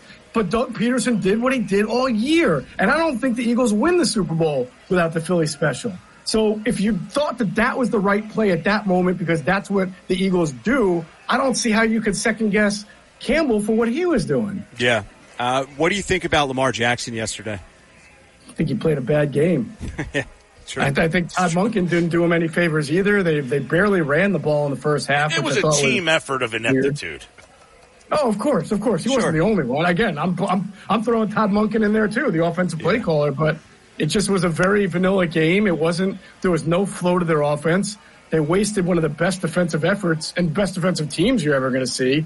Um, they did play a very good defensive team and a, and a coordinator who's probably going to be a first ballot Hall of Famer. I think that's the under discussed theme. Like people talk about Mahomes and Andy Reid, but Spagnuolo is about to win maybe his fourth Super Bowl They as a look defensive great coordinator. on defense. Yeah, they're they're really really tough, and they are they will they conned Lamar so many times, thinking like he's thrown into man when it wound up being two hmm. two shell zone. Then he's thinking two shell zone. They come after him in man blitz. They, Spags did such a great job, so I don't want to like take credit away from that, but you know, the the, the Ravens offense was just not very good. No, um, and look, I thought Lamar did not play well, made bad decisions. They they fooled him a lot. He also didn't get a lot of help. The styles make fights, and it was an ugly game, and he needed someone to help him out. Um, 100%. the Jay Chiefs got help help. Right, the Chiefs got someone to help Mahomes out, and Lamar on a day where he's saying, "Look, I'm not my best, but I'm doing whatever I can." You weren't there, you know. Like I think Flowers was. Uh, you could almost say Flowers had a worse day than Lamar. I, I definitely wish Flowers would have not fumbled there and did the taunting thing because I would have liked to have seen a more maybe epic finish, right? Um, Yeah. Because let's face it, both teams sucked in the second half. I mean, the, the Ravens defense was great in the second half. Kansas City made one play that they needed, right? I mean, a couple of scrambles from Mahomes, but really the, the MVS play was the icer. That was like a big play, but most of their big plays came in the first half. Well, Mahomes is is we talk about game manager, and I heard like I think Orlovsky talk about this the other day or eh, and this morning. Mahomes was an unbelievable game manager in the second half. He knew that was an excellent defense. He knew they were having trouble scoring, and he said, "I'm not taking sacks. I'm not throwing a pick." Right, like that. That was a huge deal. To Gill's point about like adjusting, like I thought that was brilliant of Mahomes. I agree with you. I think it's very. I think the Mahomes of a couple of years ago, if you remember, in when they lost to um, the Bengals, was it right? Yeah, in the yeah. Game. They're up He 18 was in that running game. around. Remember, he was throwing. He was throwing passes like while he was perpendicular to the ground. I mean, he was. He was just doing some crazy thing. Now he didn't have a great defense, so he probably felt he needed. But you credit him for knowing that I've got a great defense now. I don't have to make stupid, crazy, silly, superhuman plays. I just got to be consistent. You know, Brady did that. There were times where Brady just let his defense win games, especially early in the career, and there were times where he had to be a superhuman and, and come back from 28-3. Yeah. Well, that's and that's where it's like the style of the game yesterday. It's like Mahomes understood the game was not I have to be Superman. We just have to make a couple plays. Whereas I think Lamar had the feeling of if I'm not Superman, we're not going to win. Yeah. And then that forces mm-hmm. him into making mistakes and not playing well. Yeah, that, that's that's a fair point. That is fair. Now, Zay Flowers had a bad game. He's a really good player, but I feel like that Ravens team without Mark Andrews, they just don't have like a Mister Reliable. I mean, Zay's a rookie. He made rookie mistakes. Beckham's a good player, but he's not Travis Kelce. What they need is like the market, the Travis Kelce, Mark Andrews type of guy, you know, who just is there when you need him. You know. Uh, all right, Sports Bash Live, 97.3 ESPN. Good conversation today with Jeff Mosher from the Inside the Birds podcast. And, of course, uh, we'll have plenty more for football at 4. Uh, we're getting ready for free agency soon. Draft season will be here. And uh, now that the Eagles have their coordinators, the offseason uh, is underway. But we do have the Super Bowl. And, of course, you can hear Super Bowl 58 right here on 97.3 ESPN. Thanks, Moshe. All right, guys. I'll talk to you from Mobile in a few days. Yeah, man, we're looking forward to that. Draft season's here. It's one of our favorite times. Uh, and in a few days, actually a week from tomorrow, uh, we will be setting sail for Mandalay Bay. We will be in Vegas on Radio Row this year, and we've got uh, a good guest lineup already kind of compiling. It's one of those weeks where you're always just seeing somebody different, hearing from somebody different, a lot of different perspectives, and we're looking forward to bringing you that show.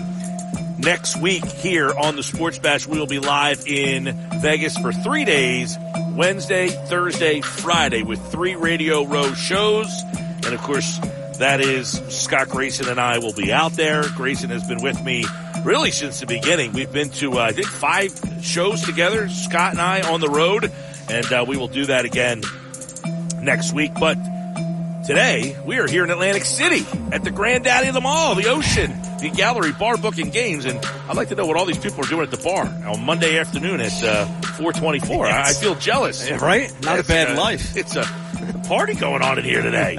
Great spot, as always. Love it here at Ocean Casino. Mike and Ryan, our on-site producer, Danny Ryan. We got sound of the day. Uh, tonight, one thought every game. Casey Joyner, 530. All your text messages have been coming in all afternoon. We're going to get into the best ones of the day. 609 403 0973. You blame Dan Campbell or nah?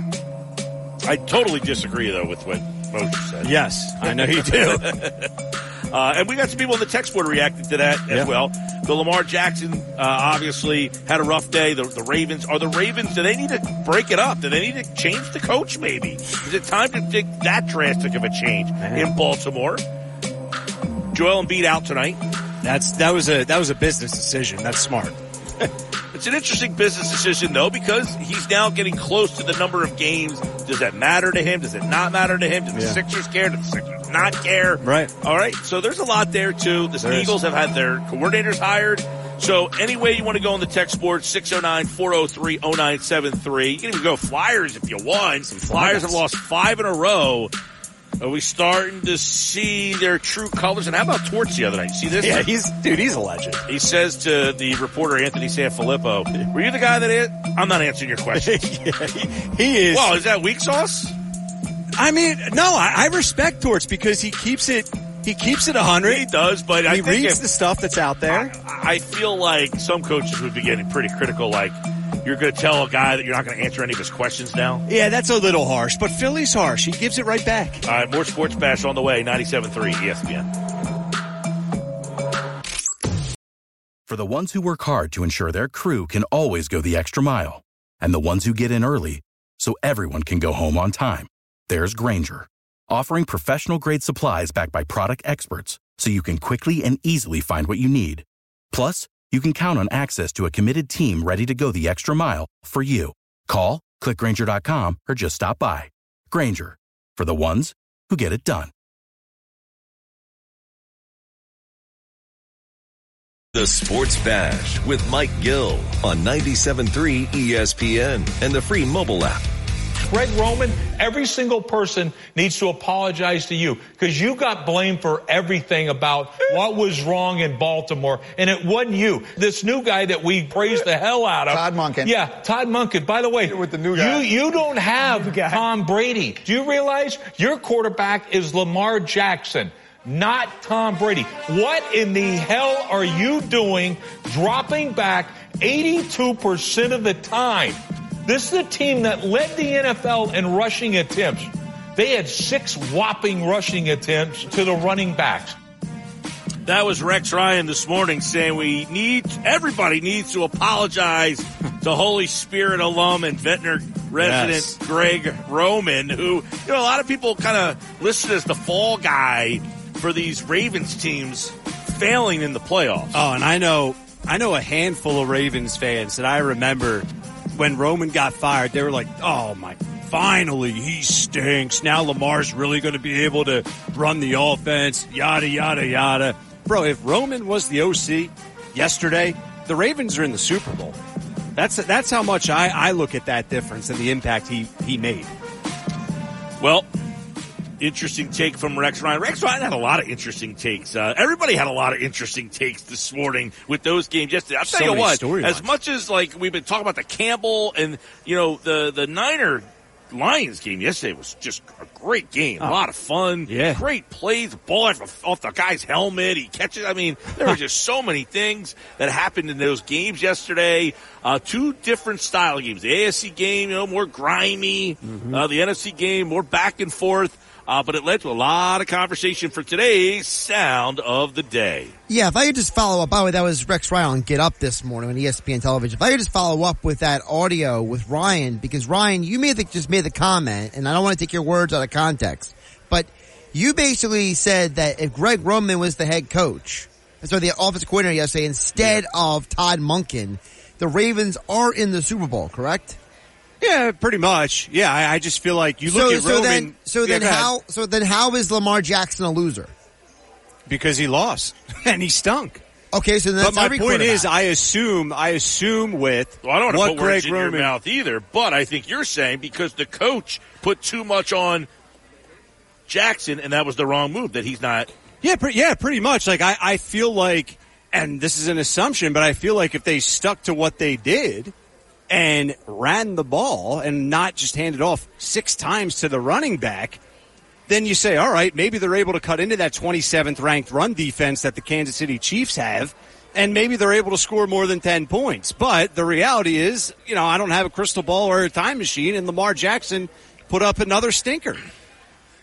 I'm, I'm just trying to decipher because you were pretty strong on your I still am. anti Lamar Jackson position, but then you come out here and say, well, if Greg Roman was there, it'd be different.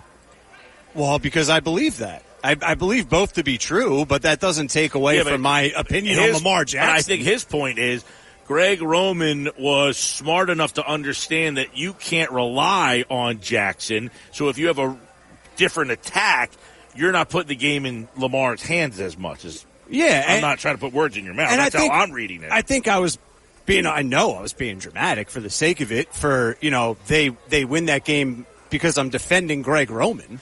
But at the end of the day, Lamar still stunk with Roman in the playoffs. So I, you know, maybe I'm a little bit out of pocket. yeah, but for that even might have been that. the kind of game yesterday that they may have been able to pull out. I agree because they well, didn't they should have pulled it out. They didn't need a lot. Yeah. If you, you right, but held. his point, is, Ryan's point is they didn't point it out because they put the game in Lamar In Jackson's Lamar's hands. hands, and that he's not good enough to put the game in his hands. That's what you're saying. Absolutely. And even You're- if they and then your other point is, and Roman understood that I can't rely on Jackson to win me the game, so we're going to have to run this style, and that hasn't worked either. So that might Exactly. come back to maybe the whole thing is there. Maybe the the team just like At the end don't of know. the day, They're- Josh is trying to say, you know, trying to call me out on that, which I, I respect, and it's all well and you know fun, all well and good. But even if they win that game yesterday, Josh, my opinion of Lamar Jackson doesn't change, right? Like, let's see what he would have done in the Super Bowl. You know what I mean? yeah, but see, now you're, now you're splitting hairs because it's like. no, I we- think you're splitting hairs. because you are saying that if Lamar Jackson wins the game yesterday, you still don't give him credit. Listen, man, I, I don't know. I, I would have to see what that looks like. But Mm. for me, Lamar Jackson has to win a Super Bowl. I, maybe if he wins that game and he looks damn good doing it, maybe, yeah. Uh, it depends on, on he needs to win the Super Bowl to be what an all time great. I just want to see the dude have success in in a postseason game. We haven't seen that. Whenever he's called upon to step up and Like, be the well, guy that we think he is, I he shows us the opposite. I think we all have like different like I don't know. I think Lamar like you're the MVP of the league.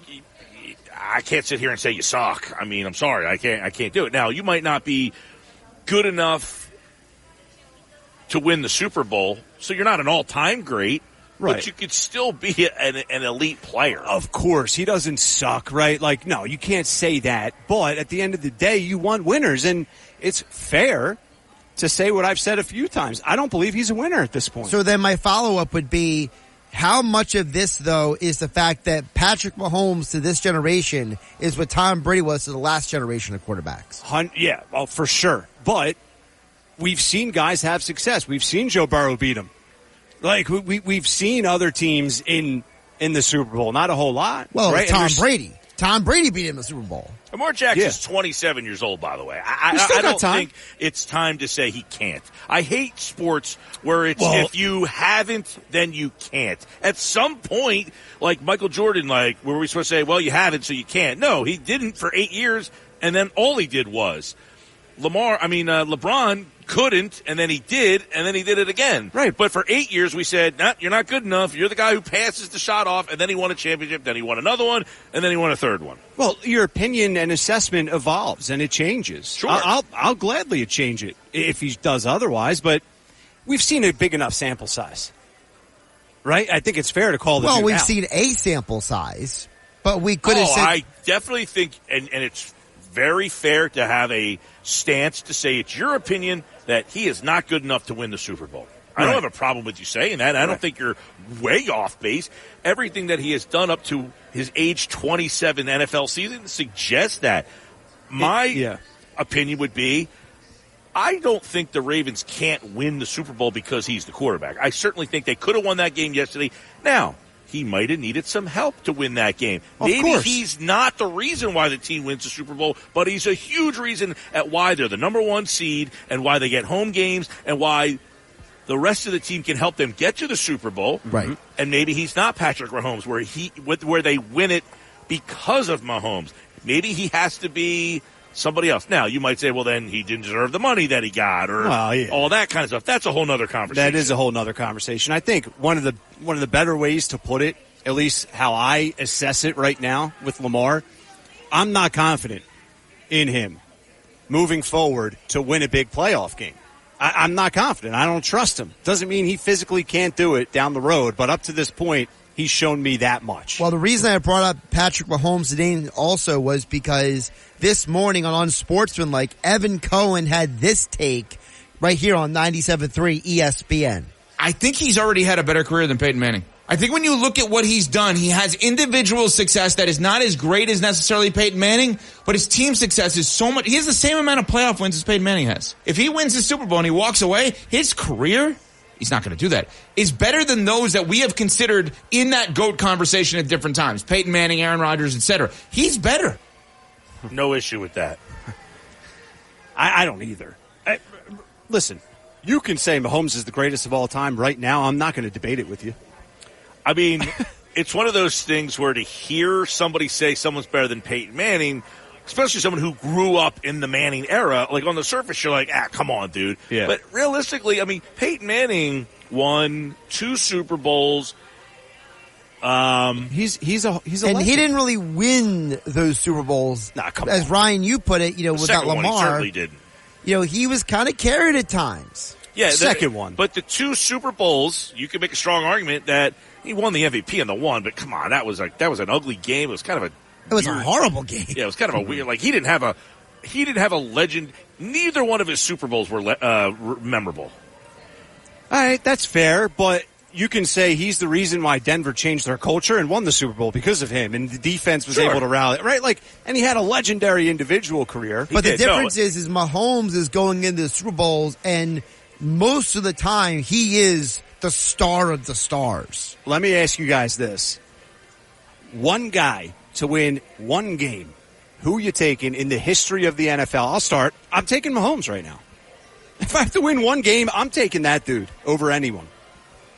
I mean, it's him or Brady, really. I mean, now Brady Sure. beat Mahomes, and advanced age Brady beat Mahomes in the Mhm. Super Bowl. What three years ago? In Yeah. Tampa, So- yeah. yeah. So you could say they would be the two guys. I guess you could throw Montana in there, who was perfect. Yeah. Um, I don't think Montana.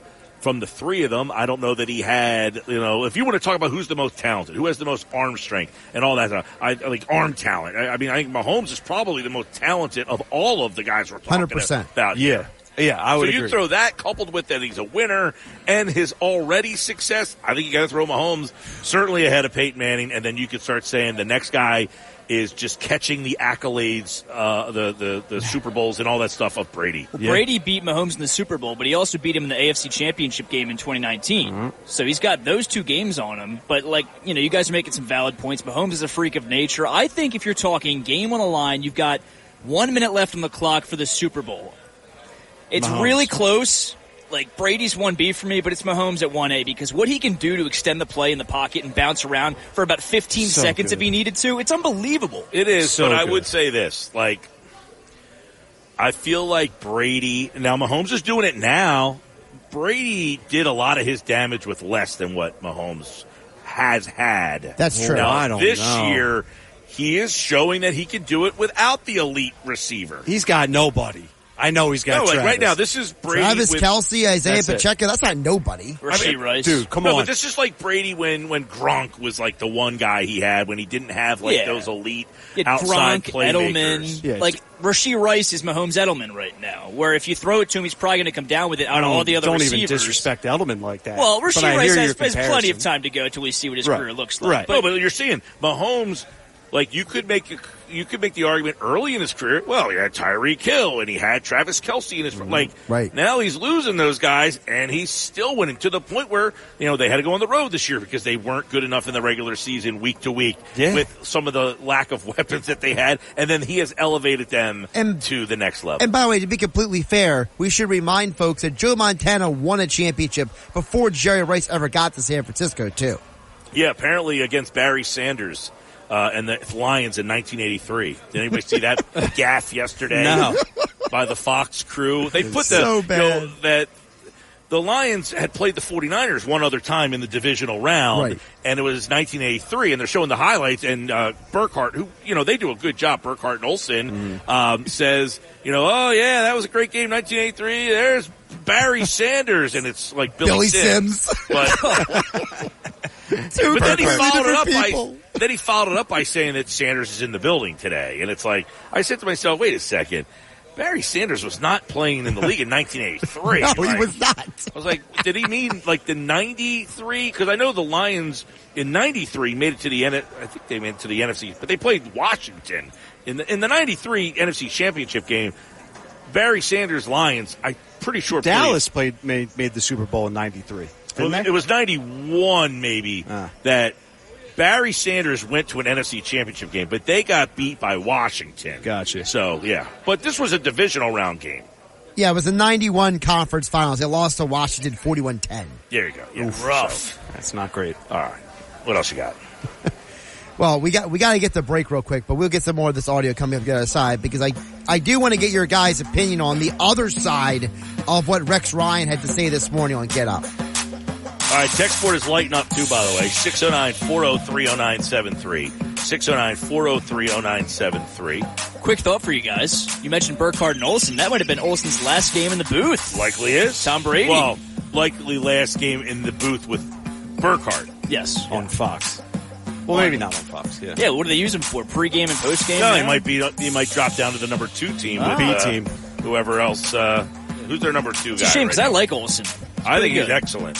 Their number two probably does it with Joe Davis, right? Yeah, I think Joe Davis is the number two guy. I think Olsen right now is probably the best of all of them. Yeah, he's won me over a little bit. I I, I like Olsen. All right, more Sports Bash live from the Gallery Bar, booking games at Ocean Casino Resort in Atlantic City. It's this Without the ones like you, who work tirelessly to keep things running, everything would suddenly stop. Hospitals, factories, schools, and power plants, they all depend on you. No matter the weather, emergency, or time of day, you're the ones who get it done. At Grainger, we're here for you with professional grade industrial supplies. Count on real time product availability and fast delivery. Call clickgrainger.com or just stop by. Grainger for the ones who get it done. Mike Gill Do I have everybody's attention now? on 97.3 ESPN and the 97.3 ESPN free mobile app. Sports Bash Live 97.3 ESPN. We're live at the Gallery Bar, booking games at Ocean Casino Resort. I want to tell you about my friends at Progressive Fence and Railing, your secret weapon for a durable fence, a railing, a stylish deck, a new awning. They've got the magic touch, experience top-notch quality, impeccable craftsmanship, finance options that fit your budget. Grab your free estimate today. Visit progressivefenceandrail.com. You know, I was up at the Poconos this weekend. Yeah, how was it? No snow.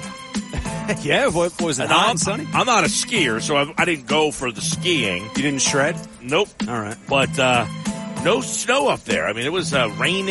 It was a little. Uh, Was it a good time? I had a blast. I mean, Nice. I could have a good time anywhere, but Sure. Was it foggy up there too? Like it was Very here? foggy. all weekend. I was driving through thick fog. the drive up there Thursday night was brutal. Yeah. Couldn't see at all. It's not a good drive on any day, especially a foggy one. Good So- time though. Uh, never been. I was up there for my buddy's bachelor party probably 20 years ago. so I'm, tw- I'm 47. Yeah, he was probably longer than that because he probably got married like 22, 23 years old. It was probably like 25 years ago. Man. The last time I was up there, and um, yeah, had a good time. You know, a couple buddies met up and um, hit the town. Thursday. after it. I said. One thing I did learn is I can't go Thursday, Friday, Saturday at that high of a level. Now, how was your performance by like the final day? Were you struggling? Were you like Lamar? I think I was the MVP of the group. Wow. Yeah. Okay. Yeah, you were like three to one. really cool place. Um, this place was a little speakeasy underground. Love a good I love those like, you know, like West Virginia. We had a lot of speakeasies. Yeah. You know, so Yeah. like out there, you're kind of used to them, but like, you know, we found this little speakeasy underground. That was they had bookshelves. Danny, you would uh, you probably have no idea what I'm talking about here. They had bookshelves on the wall with actual encyclopedias in the bookshelves. What's a book? What's an Well, encyclopedia? he said that, and he's like, "You probably don't know what I'm talking about." I was like, "I don't know what a bookshelf is. What are you talking The about?" encyclopedia. No, I know. Yeah, This kid's I, never I read a gathered book. that. Do they still produce encycl? It was Encyclopedia Britannicas. Remember Wow. the commercials for those they used to have? You're dating Get your new dude. Encyclopedia Britannica.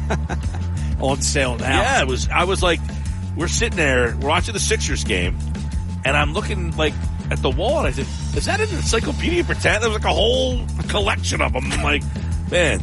That's where they went. Well, now That's you know where- where to go if you need one. All right, uh, five o'clock hour. You text, we'll react next. 609 403 0973. Dan Campbell, Lamar Jackson, Joel Embiid not playing, the coordinators for the Eagles.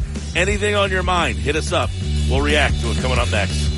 This is the Sports Bash with Mike Gill on 97.3 ESPN and the 97.3 ESPN free mobile app. Now live from the Matt Blatt Kia Studios, here's Mike Gill. All right, five o'clock hour, everybody. Some news with the Eagles, real quick. Uh, according to multiple reports, the Eagles are going to hire Seattle defensive coordinator, or now former Seattle defensive coordinator, Clint Hurtt. He is headed to Philly. He will be the new defensive line coach. He had uh, several options, and he decided to pick the Eagles. So here's a guy with coordinator experience. You see the theme here. The Eagles are really getting some veteran guys. There was some reports that they interviewed Joe Barry over the weekend for the linebacking coach. Joe Barry was the defensive coordinator in Green Bay the last two seasons. Clint Hurtt has been the defensive coordinator in Seattle the last two seasons. But this is where you get the veteran coach and he has a Rolodex. Right. And he can go get better Go get coaches. Yeah, he looks the part. I'll tell you that much. He looks like uh, Massive. a dude. massive human being. Oh my goodness. It looks like he could hurt you. Yes. Yes. Clint like it. Hurtt, former Seattle defensive coordinator, and did they hire somebody else? Yes, Karl Scott, former the uh, former secondary coach and passing game coordinator for the Seahawks, is now coming to the Eagles in a senior defensive role. Karl Scott. Okay. Not Um, as good of a name, but that doesn't. Carl with a K though. Does that change things? Ooh, yeah, it does add some Oh. flair. Yeah. And then you get her Carl. with two T's. Oh, Hey, Carl. Hey so, So good nice to to see see you. you. Uh, we've been getting a lot of text messages throughout the show, and uh, we're going to read and react to those coming up now. 609 403 0973. Obviously, some of the big stories uh, that we've hit on, uh, Dan Campbell's and his decisions have really been one of the top things throughout the course of the day. Uh, we've kind of been split on it. You feel kind of one way, I kind of feel the other way. I don't.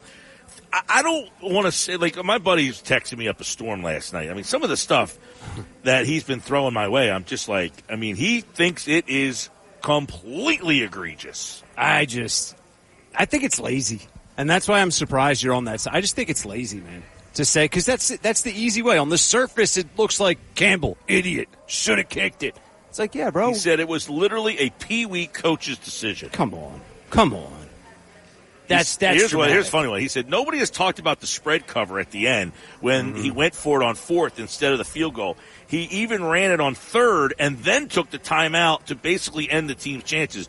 Could have kicked a 40 yard field goal with a minute 42 left and three timeouts. Instead, he goes down, scores a touchdown with under a minute, and then uses a timeout. Yeah, the way they they had, I always wonder. Okay, you're down two scores. As soon as you get into field goal, makeable field goal range, don't run another play. Kick the field goal and use it. Keep as much time. I don't understand it. Whether you I'm get the you. touchdown with a minute left or kick a field goal with 142 left, kick the freaking field I goal on arguing. first down. Yes, bro. I was arguing with my buddy about it. Baltimore, Kansas City. It was 17-7. Right? Baltimore gets into field goal range. I'm like, dude, kick it right now. You have Tucker. Kick it right now. So you have all three timeouts and you can get the stop. But yeah. You need to preserve every second on that clock Right. and not use timeouts. Instead You need of the kicking field the field goal, he goes down, runs the ball, You gets stopped, time. and then he calls timeout. Yeah, I mean, it's are you stupid. kidding me? I don't get it. Complete mismanagement of the clock by Campbell there. But we were talking more about his decisions to go for it Yeah.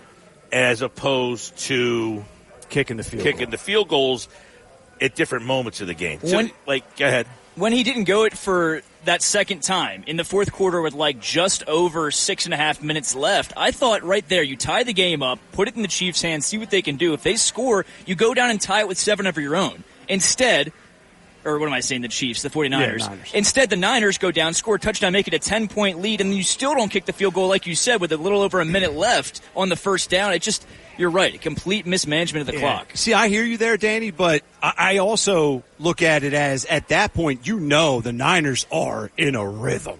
Like they're scoring, they're scoring in bunches. So like, go for it. You're down there. Go get the first down on. four. You know what I mean? Like, But at the same time, too, to that point, they're in a rhythm. They're scoring in bunches. You go for it, you don't get it. They're going to march down the field, get a touchdown, and make it a ten point lead like they did. You look at it Maybe. from that point of view as well. Yeah. It's it's a tough decision because, like you guys said, it's what got him there. Why would you go away from you know what made you successful all season long, especially if you're in your own territory? And but it's the been playoffs on the road. See, I, I mean, I, okay, I mean, I, I hear that all the time. It's what got you here. It's what got you here. It's what got you here. So you got to keep doing it. But again, we're saying this is the hypocrisy of that comment. It's like the Embiid thing. It, well, like the whole article. It's what got you there, but the regular season is different. We always say, like, ah, it's a regular season. Who cares? You, you have to prove to me in the playoffs. If you are being the same team you were in the regular season, that might not be but good that's enough. not apples to apples, MG. It's what what you're saying isn't apples to apples. We're talking about a particular situation where you've had consistency and you've built an identity with. It's not the same thing as like Embiid sitting out because regular season games don't matter, or it's not who you are as an offense. Well, it's like when Embiid, those are different. It's when Embiid does well in the regular season, we almost discount it. We say, "I don't care. I want to see you do it in the playoffs." Well, that's fair. Okay, so Detroit, okay, it's and by the way, almost universally, nobody believed in Detroit all year. No. because I want to see you do it in the playoffs. Well, guess what? What failed them in the playoffs is because they reverted back to what they were in the regular season. What and failed that's them? why they lost. What failed them? Because they got overly uh, well. I don't, but that's, That's I not think. fair. That's not true. I agree, though. though. that that's not. I'm not saying that's why they lost. But if you But you- ask me, would I have kicked the field goals? It's not. I wouldn't have kicked it because of analytics or this or that. It's because th- the math was running out for the Niners. The Niners could not stop you. You kept trading possessions. If I just kept putting three, three, that eventually San Francisco was going to run out of time. I guess, but the first one, the first one, you say even if we don't get it here, which it was a drop, execution was great. Besides the wide receiver Reynolds, That's you why say I'm San not. Fran has to go seventy yards, and they haven't really done it all game. That's why I'm not 100% looking at Campbell as why they lost, is because There you go. I don't like his decisions, but I don't think it was the sole reason they lost because his team had chances to make plays that they didn't make. Exactly. If they would have.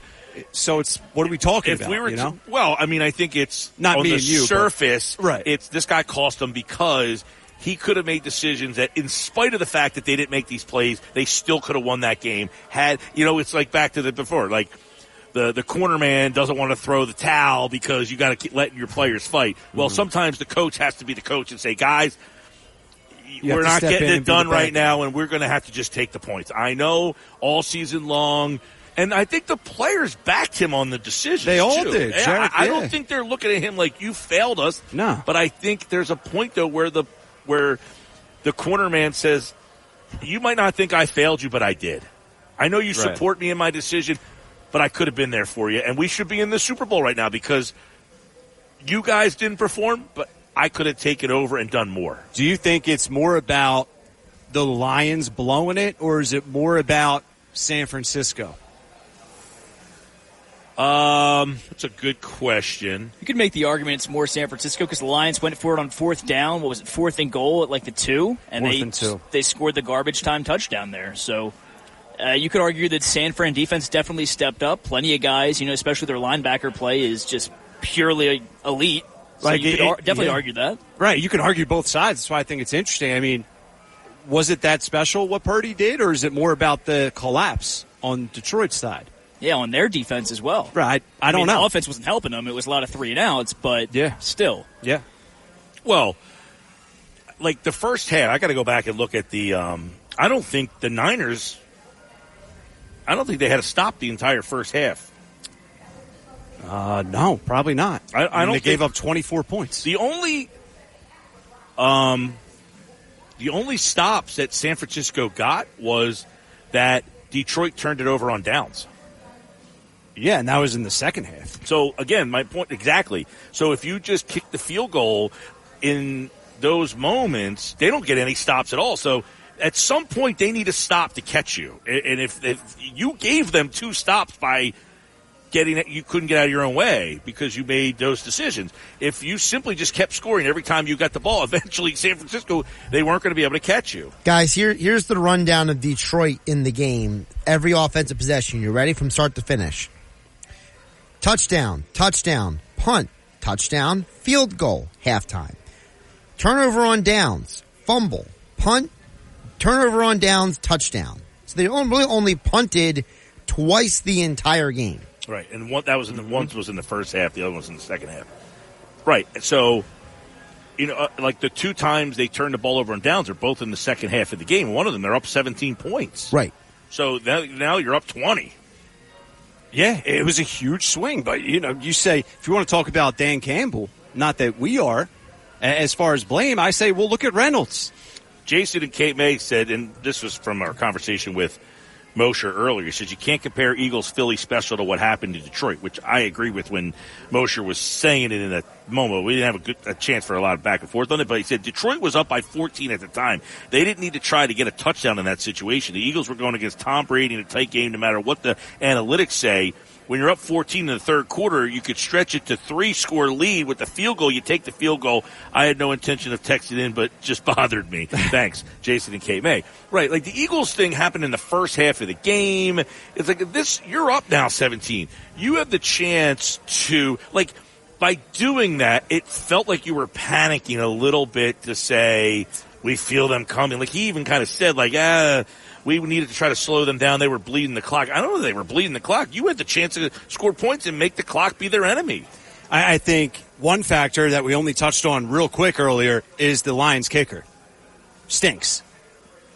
So they, they don't trust him, eh, eh, besides their identity, to be aggressive. I mean, they're at the 30 yard line. Sure. Uh, Even It's if he makes, 47 maybe if he makes one of two of them. yeah, it's it's valid. That's all. Uh, Jeff and EHC. Guys, Dan Campbell didn't have a good game last night. I thought he should have tried to bury the Niners before the half with a touchdown instead of a field goal. Then the Niners kick a field goal to make it 24-10. Detroit drives down instead of making the lead 17 again and takes some win out of the Niners' tail. He goes for it, and the Reynolds drop swung the whole game. It's a lot. That's a lot of assumptions there. well, this would have happened, then that, then that, then that. I mean, I hear him, but it's not on. It's not on camera. Well, I think he's what his what he's saying there was he wasn't the aggressive guy in the first half of the game. He went for the field goal, and then all of a sudden, in the second half, when he had a chance to kind of say, "Hey, we have the lead. Let's just get some points," then he reverted back to being the aggressive guy. I definitely understood the first chance to go for it in the second half more than I did the second. Like I said before, you had a chance to tie it up and kind of put the ball in the 49ers' hands. The first one, it's like, all right, we're really hitting on offense right now. Let's go for it, convert it. If we don't, we're still up a considerable amount. The second one, it was like, all right, if we don't get it here, we're giving it back to the Niners in rhythm, and they did what they were going to do. They went up 10. You also say it that with the second one though, just real quick, we're on the road. Let's try and We're- go ahead. Yeah. like we're we're this thing's slipping away from us. Let's go get this one. Well, to the Michael Badgley point as well, I'm just going through his stats here. Can you guys try and guess how many field goals he's made this season over 40 or more yards? I think I think one Yes. You want to Yeah. know how many over 50 or more? this year or career. This year. Since December 16th when he joined the Lions. I'm going to guess zero. One. Okay, one. In the wild card game against the Rams. There you go. Both in which he was one for one. But the key thing that I take away there, they don't have him try those field goals very often because they know it's about a 50-50 shot it goes in. Yeah. Uh, so they went on fourth and goal at the three. They kicked the field goal. That was fourth and goal at the three with seven seconds left in the half. That's why. Wow, it's fourth down. Yeah, but What's there's the seven. difference? There's seven seconds left in the half. You're not. You're not giving the ball back to San Fran. You're saying let's just tack on three. The half's over. I think that's a big difference. But that's the spot where I feel like you could be aggressive. We're up 24 to 7. If we score here, we're going to go into the locker room up 31 7. yeah, I hear you. Well, no, I- sorry. They scored a three, so it Would've been been 28. 28 7. Yeah. But we're going to go in the locker room 20. Like, that's where, to me, that's like the Philly special thing is we're in the first half. We have a chance right now to change it. Like, they didn't take the chance to take the game then. Nah. They waited until they had a, the 17 point lead later, and I. The game's don't know. different, though. I hear you, but it's just it, the, the half's over, right? It's a new game in the in the second half, so it's like let's just tack on the three. We're running into the locker room. We could talk about all this till we're blue in the face. You know, one thing, one really cool thing that I took away from yesterday's Lions Niners game CJ Gardner Johnson waving goodbye to the Niners fans up two touchdowns. Not up three, not up four touchdowns, up 21, to 7. seven, yeah. And he's waving goodbye before halftime's even hit. That and then they lose. And I, I- you know, I was rooting for the Lions because I hate the Niners, but to see CJ Gardner Johnson get the uh, the you know the people attacking him He's today like they crushed, are, it's yeah. perfect. It's perfect. Here's the thing, too. I don't think Campbell didn't do what he did because of analytics. Like a lot of people are saying, oh, the analytics say that you should have gone for it in those spots. What, uh, okay, what do you think then? Well, and somebody had said before, like he was on the staff with Sean Payton when they won the Super Bowl in whenever what was it year was that like oh 08, seven eight nine Yeah. somewhere around there with Brees, and he's like you know that he got that aggressiveness from being on Sean Payton's staff. You know, it wasn't like an analytical decision saying that hey the analytics say we got to go for it. He just like that's just who he wants to be. Right. And look, in the end, we'll see. Do the Lions ever get back here? Does this moment ever come up? Does he do the same thing again? He says, I don't regret what I did. And maybe that will be something they build off of and win a Super Bowl because of. But I'm very interested to see if those, now, you can't recreate those moments. No, you can't. But it is likely that situation in a big game is going to come up. Saints won it in the 2009 season, by the way. Shout out to Josh Hennig.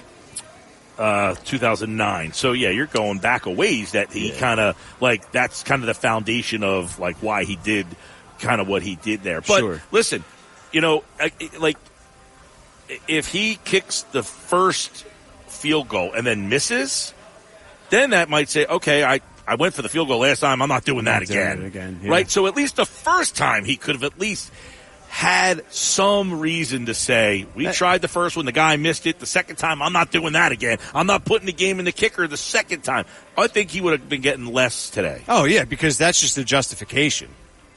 But you're right. If that went down that way. That's Yeah. just justifying going for it. You know, that's just I respect it more that he went for it both times. That's what I'm trying to say. Yeah, I, I like, and again, like, I hate to say that he cost them because I think the players dropped passes, fumbled the ball. Like, there were things that happened in that game that I think were just as big of the reason why they lost. But because those decisions, and this goes back to like, we always blame the coach or look at the coach because as fans, that is a role that we feel that we are more qualified to be. We are way more in our minds qualified to be the GM or the coach than we are the player. And therefore we always revert to blaming the coach that he cost him the game with that decision. Well, think think about this too. Dan Campbell has the final say. He's the final line of defense before that play goes out or that decision goes out. Who knows?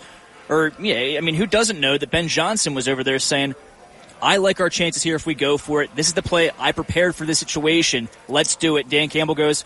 you know what? Screw it. You're right. Let's do it. You know, he's the final stuff. line of defense, but it could have been Ben Johnson's idea. We don't know this stuff. Yeah, we don't know like how like Ben Johnson does call those plays mm-hmm. and him running the ball late in that game Exactly. with note with the timeout situation and then having to call the timeout because they ran the ball. That was pretty bad. I think that's a that's a really good point though because like Shane Steichen, we all knew what his game plan was every game. The Lions had the same same type of game plan too. Like they knew they had plays for fourth and two, for fourth and three. Right. It's a big reason why they went for it as much as they did all year. So that was who they are. Mike and Marmora says, guys, you don't ruin your momentum by going for it before the half. Take the three points because San Francisco is getting the ball after half. Go in on a high and regroup. But that kind of is like against what the whole point is. Is oh, this is who we've been all season. Right. And it's like the momentum thing is also such a Monday morning quarterback. You don't know what's going to happen and how it's going to impact the momentum. Right? Like, yeah, the momentum changed because we saw it change. Right. Like at that moment when it was fourth and three, I thought they were going for it. Okay. Did you? Are you talking about when they kicked the at field goal? halftime, right before half, fourth and down and goal at the three with seven seconds left. I thought they were going for it. I wasn't sure. I probably would have guessed they were, but I also, because there was no time on the clock and halftime was approaching, I didn't really think and about it. I think the offense thought they were going for it too. Like they were on the field, and then he Yeah. kind of was like field goal, field goal, and it was like a weird like. I was surprised maybe that played into it. Maybe that played into the next two decisions. Because the players are like, we typically go for this, coach. Right. So next time around, he's like, all right, let's go. Halftime, they're going. We were three yards away from scoring. Yeah, why didn't up we even punch it more? Let's do that going forward if we're Mhm. that close. Yeah. I, yeah, like I don't know. I hope, and we'll we'll see. Like as this the years go on here, that the Lions don't look back at this and say what could have been, and you know Something so unfair I'm about to say is, do you believe in Jared Goff to be that this guy? Like, is is this Jared Goff, or has he just had a couple of really lucky years? Uh, it's I don't think you unfair. can say it's lucky years. Not Yeah, I lucky, mean- but you know what I mean. Is he is he the guy that can get you back there? I, I, don't think know. so. I mean, All right. he made it with a great offensive mind in Sean McVay. So you know, I'm going to give McVay a lot of credit, but somebody has to steer the ship. They and that was a young quarterback at the time too, in Jared. Yeah, they, and they have a They ton of weapons out there. And one of the underrated Detroit, things right? about them is even like last year and the year before that, when they were kind of like coming around, they've always had like their offensive line has been a solid offensive line, and now they have a good offensive line, a ton of weapons. And you can make the argument that is Goff the right guy? Is he going to be the Garoppolo? Where at some point they have to make the decision: do they want to keep mm-hmm. Goff? Is he the guy? Or are they going to have to improve on him because they have Williams and Amon-Ra St. Brown and Gibbs. I mean Reynolds. I mean they just, and LaPorta. I mean they have a ton of weapons, and they're all young guys. Very young. Question big for you guys: How'd you feel about Dan Campbell telling his team, "Hey guys, this might have been our only shot"? I was kind of torn on that. I love it. I love it because if anything, it's motivation. Yeah, I I like it too because I think it's him telling him, don't think just because we got here this year that it's a rite of passage that we're coming back. Take this loss and refocus that you want to not only get back here but get past it. Yeah. All right, when we come back, now what do you guys think KC Joyner will think about Campbell's decision? I think he's going to agree with it because Yeah. he's an analytics guy, and the analytics said go for it. Okay, we'll find out. One thought every game. Plus, we'll get Casey's thoughts on Kellen Moore's offense with the Eagles' talent. Which player on the Eagles does he think will excel because Kellen Moore is now here? That's next. This is the Sports Bash on 97.3 ESPN. We have the perfect. Without the ones like you, who work tirelessly to keep things running, everything would suddenly stop. Hospitals, factories, schools, and power plants, they all depend on you. No matter the weather, emergency, or time of day, you're the ones who get it done. At Grainger, we're here for you with professional grade industrial supplies. Count on real time product availability and fast delivery. Call clickgrainger.com or just stop by. Grainger for the ones who get it done. We're sitting in traffic. You come with me. The Sports Bash with Mike Gill on 97.3 ESPN and the 97.3 ESPN free mobile app. All right, 5.30 on your Monday. KC Joyner, one thought every game. Brought to you by Frank Vincent Windows, Roofing, Siding, Doors. Make your home look new again. Mike and Ryan, we're live at the Gallery Bar booking games at Ocean Casino Resort. Great conversation throughout the day. Good stuff from you guys on the text board. 609 403 0973. KC Joyner from The Athletic is here. The Super Bowl is set, and you can hear the game right here on 97.3 ESPN. One thought every game, as Casey, uh, a couple thoughts on all these games, as we saw yesterday. Really, that NFC Championship game, a great game, 17 points, back and forth they go. But it seems KC Joyner, the Dan Campbell decisions are the ones that being talked about a bunch today. What would you have done? Are you criticizing Campbell or do you understand that's what they've done? The analytics say go, don't have a problem with it. Where do you stand? Bill James used to say that when it came to decision making that when you're flying a plane, he used the analogy, when you're flying a plane and the weather's good, you fly it one way, and when the weather's bad, you fly it another. You don't apply the same tactics each time. Dan Campbell, when you're up, if you kick the field goal, he kicks the field goal in the middle of the third quarter, go up 17. so now they're up, you know, back up 17. Think about it. You're Campbell and you say, if we score 10 more points, the rest of the game, we got about five or six drives left.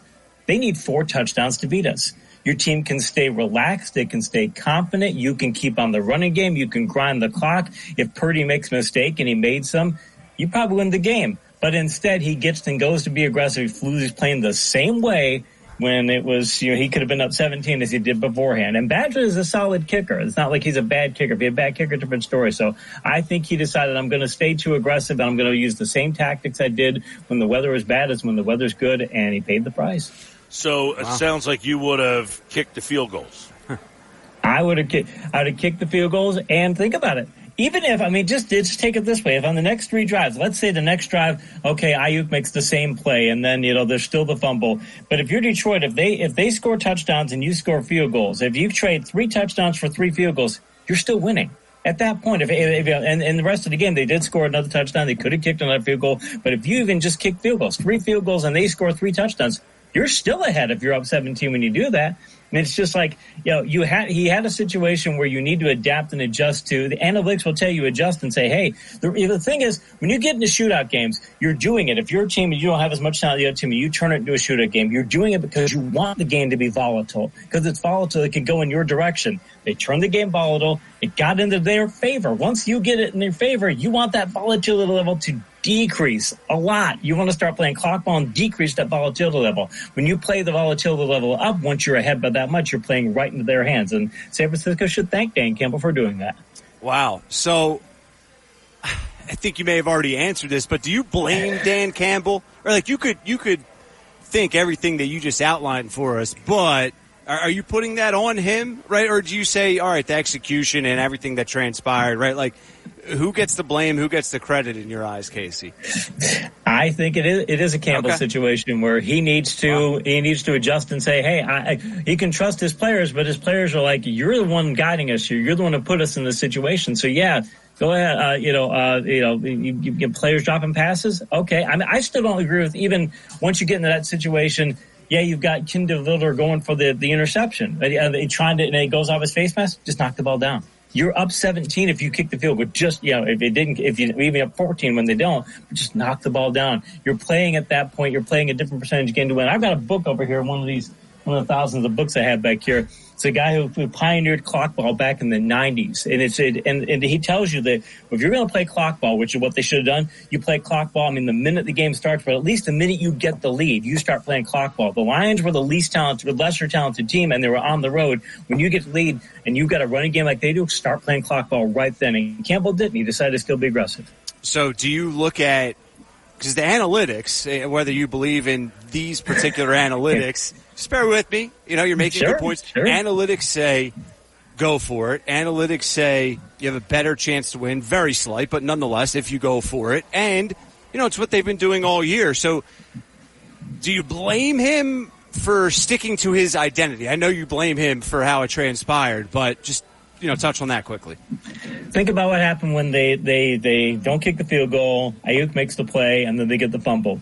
you could see in I, I look, look, um, we're Detroit fans in the house and we knew, because I'm from Michigan and things, I wanted to see him win, but you knew at that point, and everybody I talked to knew at that point too, the game's over. You knew, you could see Detroit's tent just fall.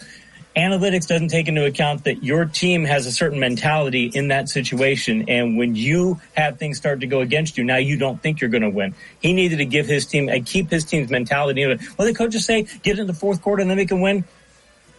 They didn't get to the fourth quarter. They got to the middle of the third quarter. They got it in the fourth quarter. Maybe it's a whole different story because then San Francisco really starts getting desperate. They started to do it way too much. I mean, get your team there so you can keep your team's psyche in it. He messed with his team psyche at that point. Yeah, and we were talking earlier, like he, his aggressiveness, that's what they do. I also feel that his, the players didn't help out the situation. I mean, there was plays for them to make that added to him making this decision, which now backfired because his players did not. I mean, easy catches, they just dropped a fumble. So I think like it is highlighted by the fact that his team did not make routine plays. They he should have known his team might get rattled at that point. Hey, he stays calm. I remember uh, that, he stays calm all the way through that situation. As soon as they don't get the field goal and the IU play happens and they scored a touchdown and a fumble, you could see his team started to get rattled. It's your job to keep your team from getting rattled. That's your primary responsibility as a coach in that situation. Keep your team from getting there. If you have a three possession lead and they score, you still get a two possession lead. Your team can stay calm, relaxed, and everything. And I just think that they that he didn't take that into account. That you know, analytics doesn't take into account the psyche of your ball club, and it, he he needed to. He needed to overrule analytics at that point. Do you think he underestimated Purdy? I think he probably did underestimate Purdy. And not only that, I think he also, you know what, if I had to say, if I had to give one defense for him, he's looking at his, his defense and going, okay, I know we've held up so far, but we're not going to hold up the rest of the game. So we got to score touchdowns in case San Francisco scores. But that also tells your defense you're expecting them to score all these points against you.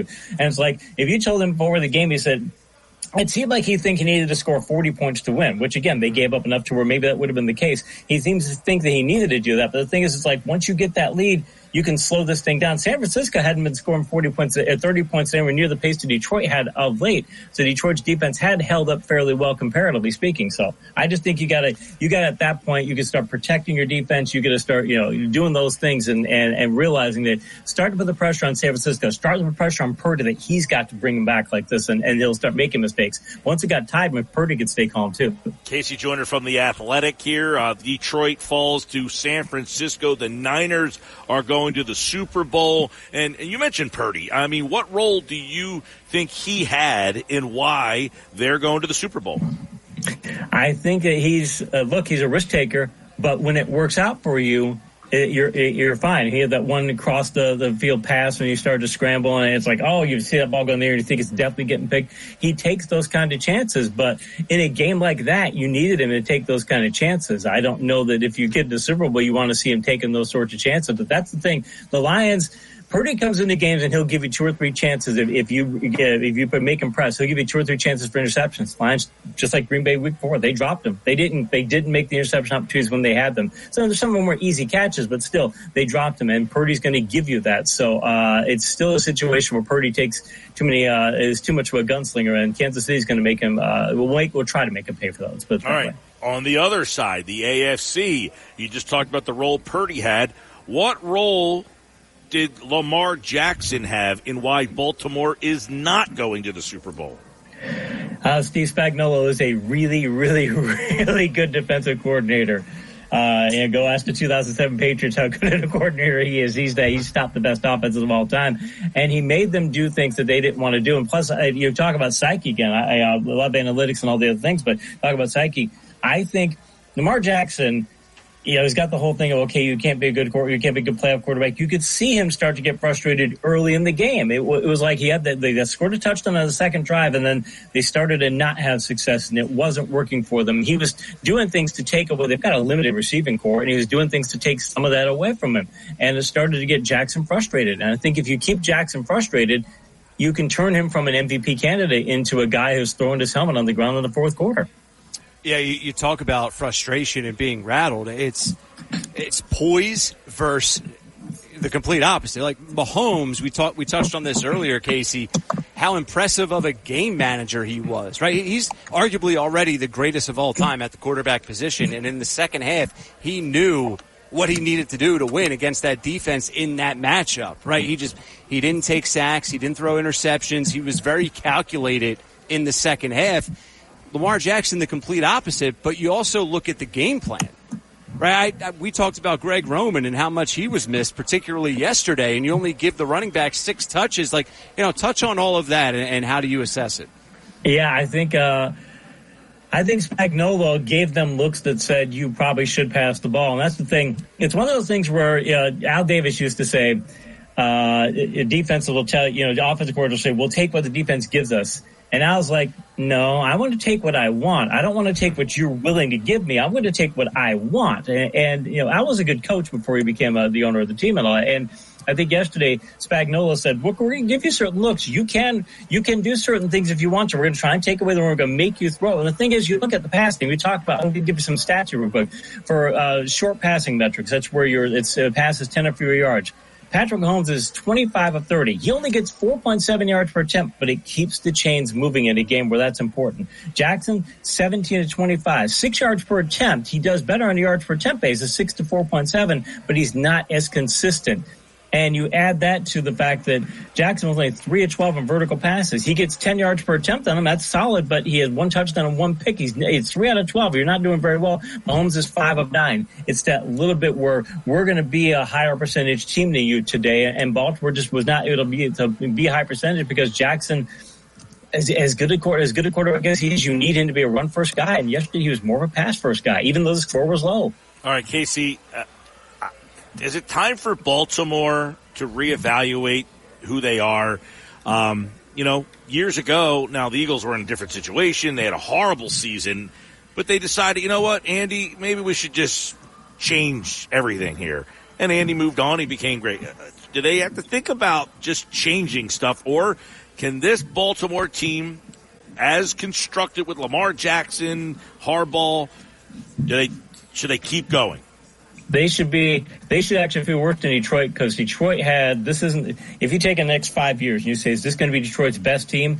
Physically speaking probably not. Maybe but you never know. But if you're looking at saying a five year window can Detroit build on this? Yeah Detroit's got a lot of weaknesses. You get Baltimore this is your best team you had a great defense. You had a great running game. You had a real good passing game. Jackson's playing his best, and it's the first time you've hosted a conference championship game. You got the number one seed on. This was your opportunity. I remember Tennessee a couple years ago when they got to and Cincinnati beat them in the in the divisional game, and you can see Tennessee just basically fell apart. Like, oh my gosh, what happened? And you realize that they knew that was their best window, and that and that was shot. I'm looking at Baltimore going, that was it for you, Baltimore. Not that you won't get another good shot, but if you couldn't do it under those circumstances, what do you do? And Jackson's getting to an age where he needs to transition to do like Randall Cunningham and transition from being a run first quarterback that can pass to as Randall Cunningham when he got to the Vikings, pass first who can also run. You need to do that.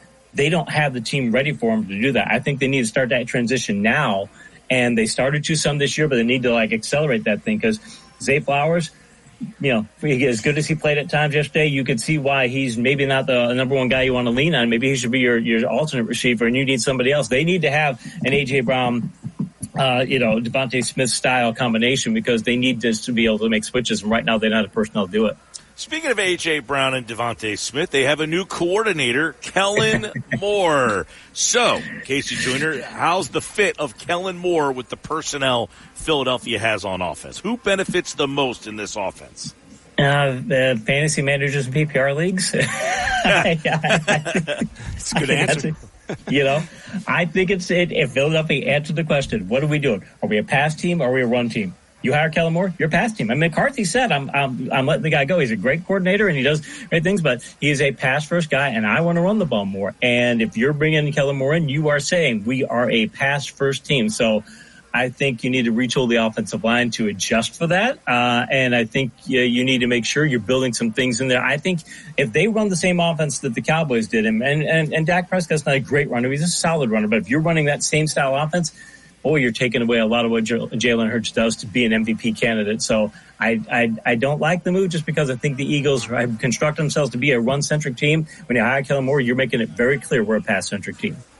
All right, there you go. KC Joyner with his thoughts on uh, Kellen Moore, he's the new coordinator, and of course Vic Fangio will be running the defense. And it looks like they're getting some veteran uh, guys on that staff here. Clint Hurtt coming in. They've interviewed Mike Caldwell, Joe Barry. So it feels that the Eagles are going down a much more veteran path uh, at the coordinator and on the defensive side of the ball specifically.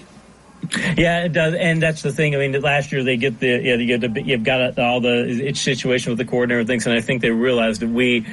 Yeah, there's there's time to grow as a team, but there's time to, to do too much of that, and I think they realize let's get a better presence. Let's, let's get some stability here. Which you know what, maybe they go past first, but if they're more stable, maybe it balances out and they can still do well. I just think that once you get to December or January, if you can't run the ball, as we're seeing with a lot of these teams now, you need to be able to pass the ball too. You really do, but you better be able to run the ball because Kansas City and San Francisco are in the Super right now, both right now because of late.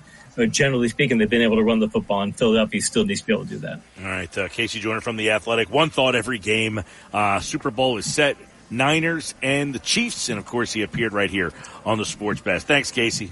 Appreciate it, guys. And he is brought to you by Frank Vincent Windows, Roofing, Siding, and Doors. Make your home look new again as we'll get ready to uh, wrap up here from the gallery bar booking games at Ocean Casino Resort. He doesn't like the, the Kellen Moore move, man. Well, he likes it if you're uh, AJ Brown and Smith, right? you know, but he said, uh, you know, it was interesting what he said. I'll leave it at that. Yeah, earlier today, the one thing that I've heard today about Moore that has stood out to me is when I asked McMullen about which player will benefit, and he said he thinks you're going to see a lot more of Smith in the slot. Yeah, which was interesting, and I like kind of like Smith. CeeDee Lamb. Yeah, that was the yeah that was the name he brought up. Mosher, I think he said Goedert in the middle of the field. Yeah, the tight Um, end in uh, Dallas, you know. Ferguson and Schultz, the Yep. two guys uh, they've had over the years in that offense. Yeah, so that makes sense, and what Casey said made sense, which was, you know, are, are they about to take away a key part in Jalen's toolbox? Well, the one big thing with Moore, they did not run the ball all that much in Dallas. Now they got rid of him, and the thought was they're going to be more balanced, and they really weren't. No, not at all. And they got no further than they did with Kellen Moore. So we'll see. Uh, there's a lot more to discuss on that. We'll wrap up the show. I know Danny Rye's got his fifth just stewing in the pot. On more sports bash coming up. This Without the ones like you, who work tirelessly to keep things running, everything would suddenly stop. Hospitals, factories, schools, and power plants, they all depend on you. No matter the weather, emergency, or time of day, you're the ones who get it done. At Grainger, we're here for you with professional grade industrial supplies. Count on real time product availability and fast delivery. Call clickgrainger.com or just stop by. Grainger for the ones who get it done. With Mike Gill. Keeping the fans entertained and happy. On 97.3 ESPN and the 97.3 ESPN free mobile app. Uh, get ready to get out of here tonight. Thanks to uh, all our guests today, and of course the Ocean Gallery Bar Booking Games for having us here on this Monday edition. Before we get out of here, we'll finish off today's five with Danny Rye with the fifth and final question. It's a simple one. It's not groundbreaking, but it gets the job done. With the stage officially set for Super Bowl 58, who do you have winning the rematch of Super Bowl 54? The Kansas City Chiefs or the San Francisco 49ers? I'm not giving you two weeks to think about it. You're, you're answering right here, right now, today. I don't need two weeks. Let's hear it. It's Kansas City. it's Kansas City. You know what's funny? I'm not betting. There was a time, you know, San Francisco came in, bombed Philadelphia, and then you felt like, wow, they're definitively the best team. And over the last couple of weeks, I think San Francisco has maybe lost some of its luster a bit. I mean, you sneak by the Packers, you sneak by the Lions. They dominated you the way they did in the first half. You're lucky you pulled off that comeback. I could see how that would be interpreted. Yeah. Meanwhile, halfway through the season or somewhere around the same time when San Francisco beat Philly, Philly had just beat Kansas City. You were starting to think Kansas City's just not doing it. Like they just aren't good enough this year. And Same now here they are again. Um, I think Kansas City defense and Patrick Mahomes, I'm not picking against. Yeah. Yeah, Purdy seemed to have trouble against the Packers defense and obviously the Lions defense in the first half, so I don't think he stands a chance against this Kansas City defense. Now, two weeks from now, might feel a little different.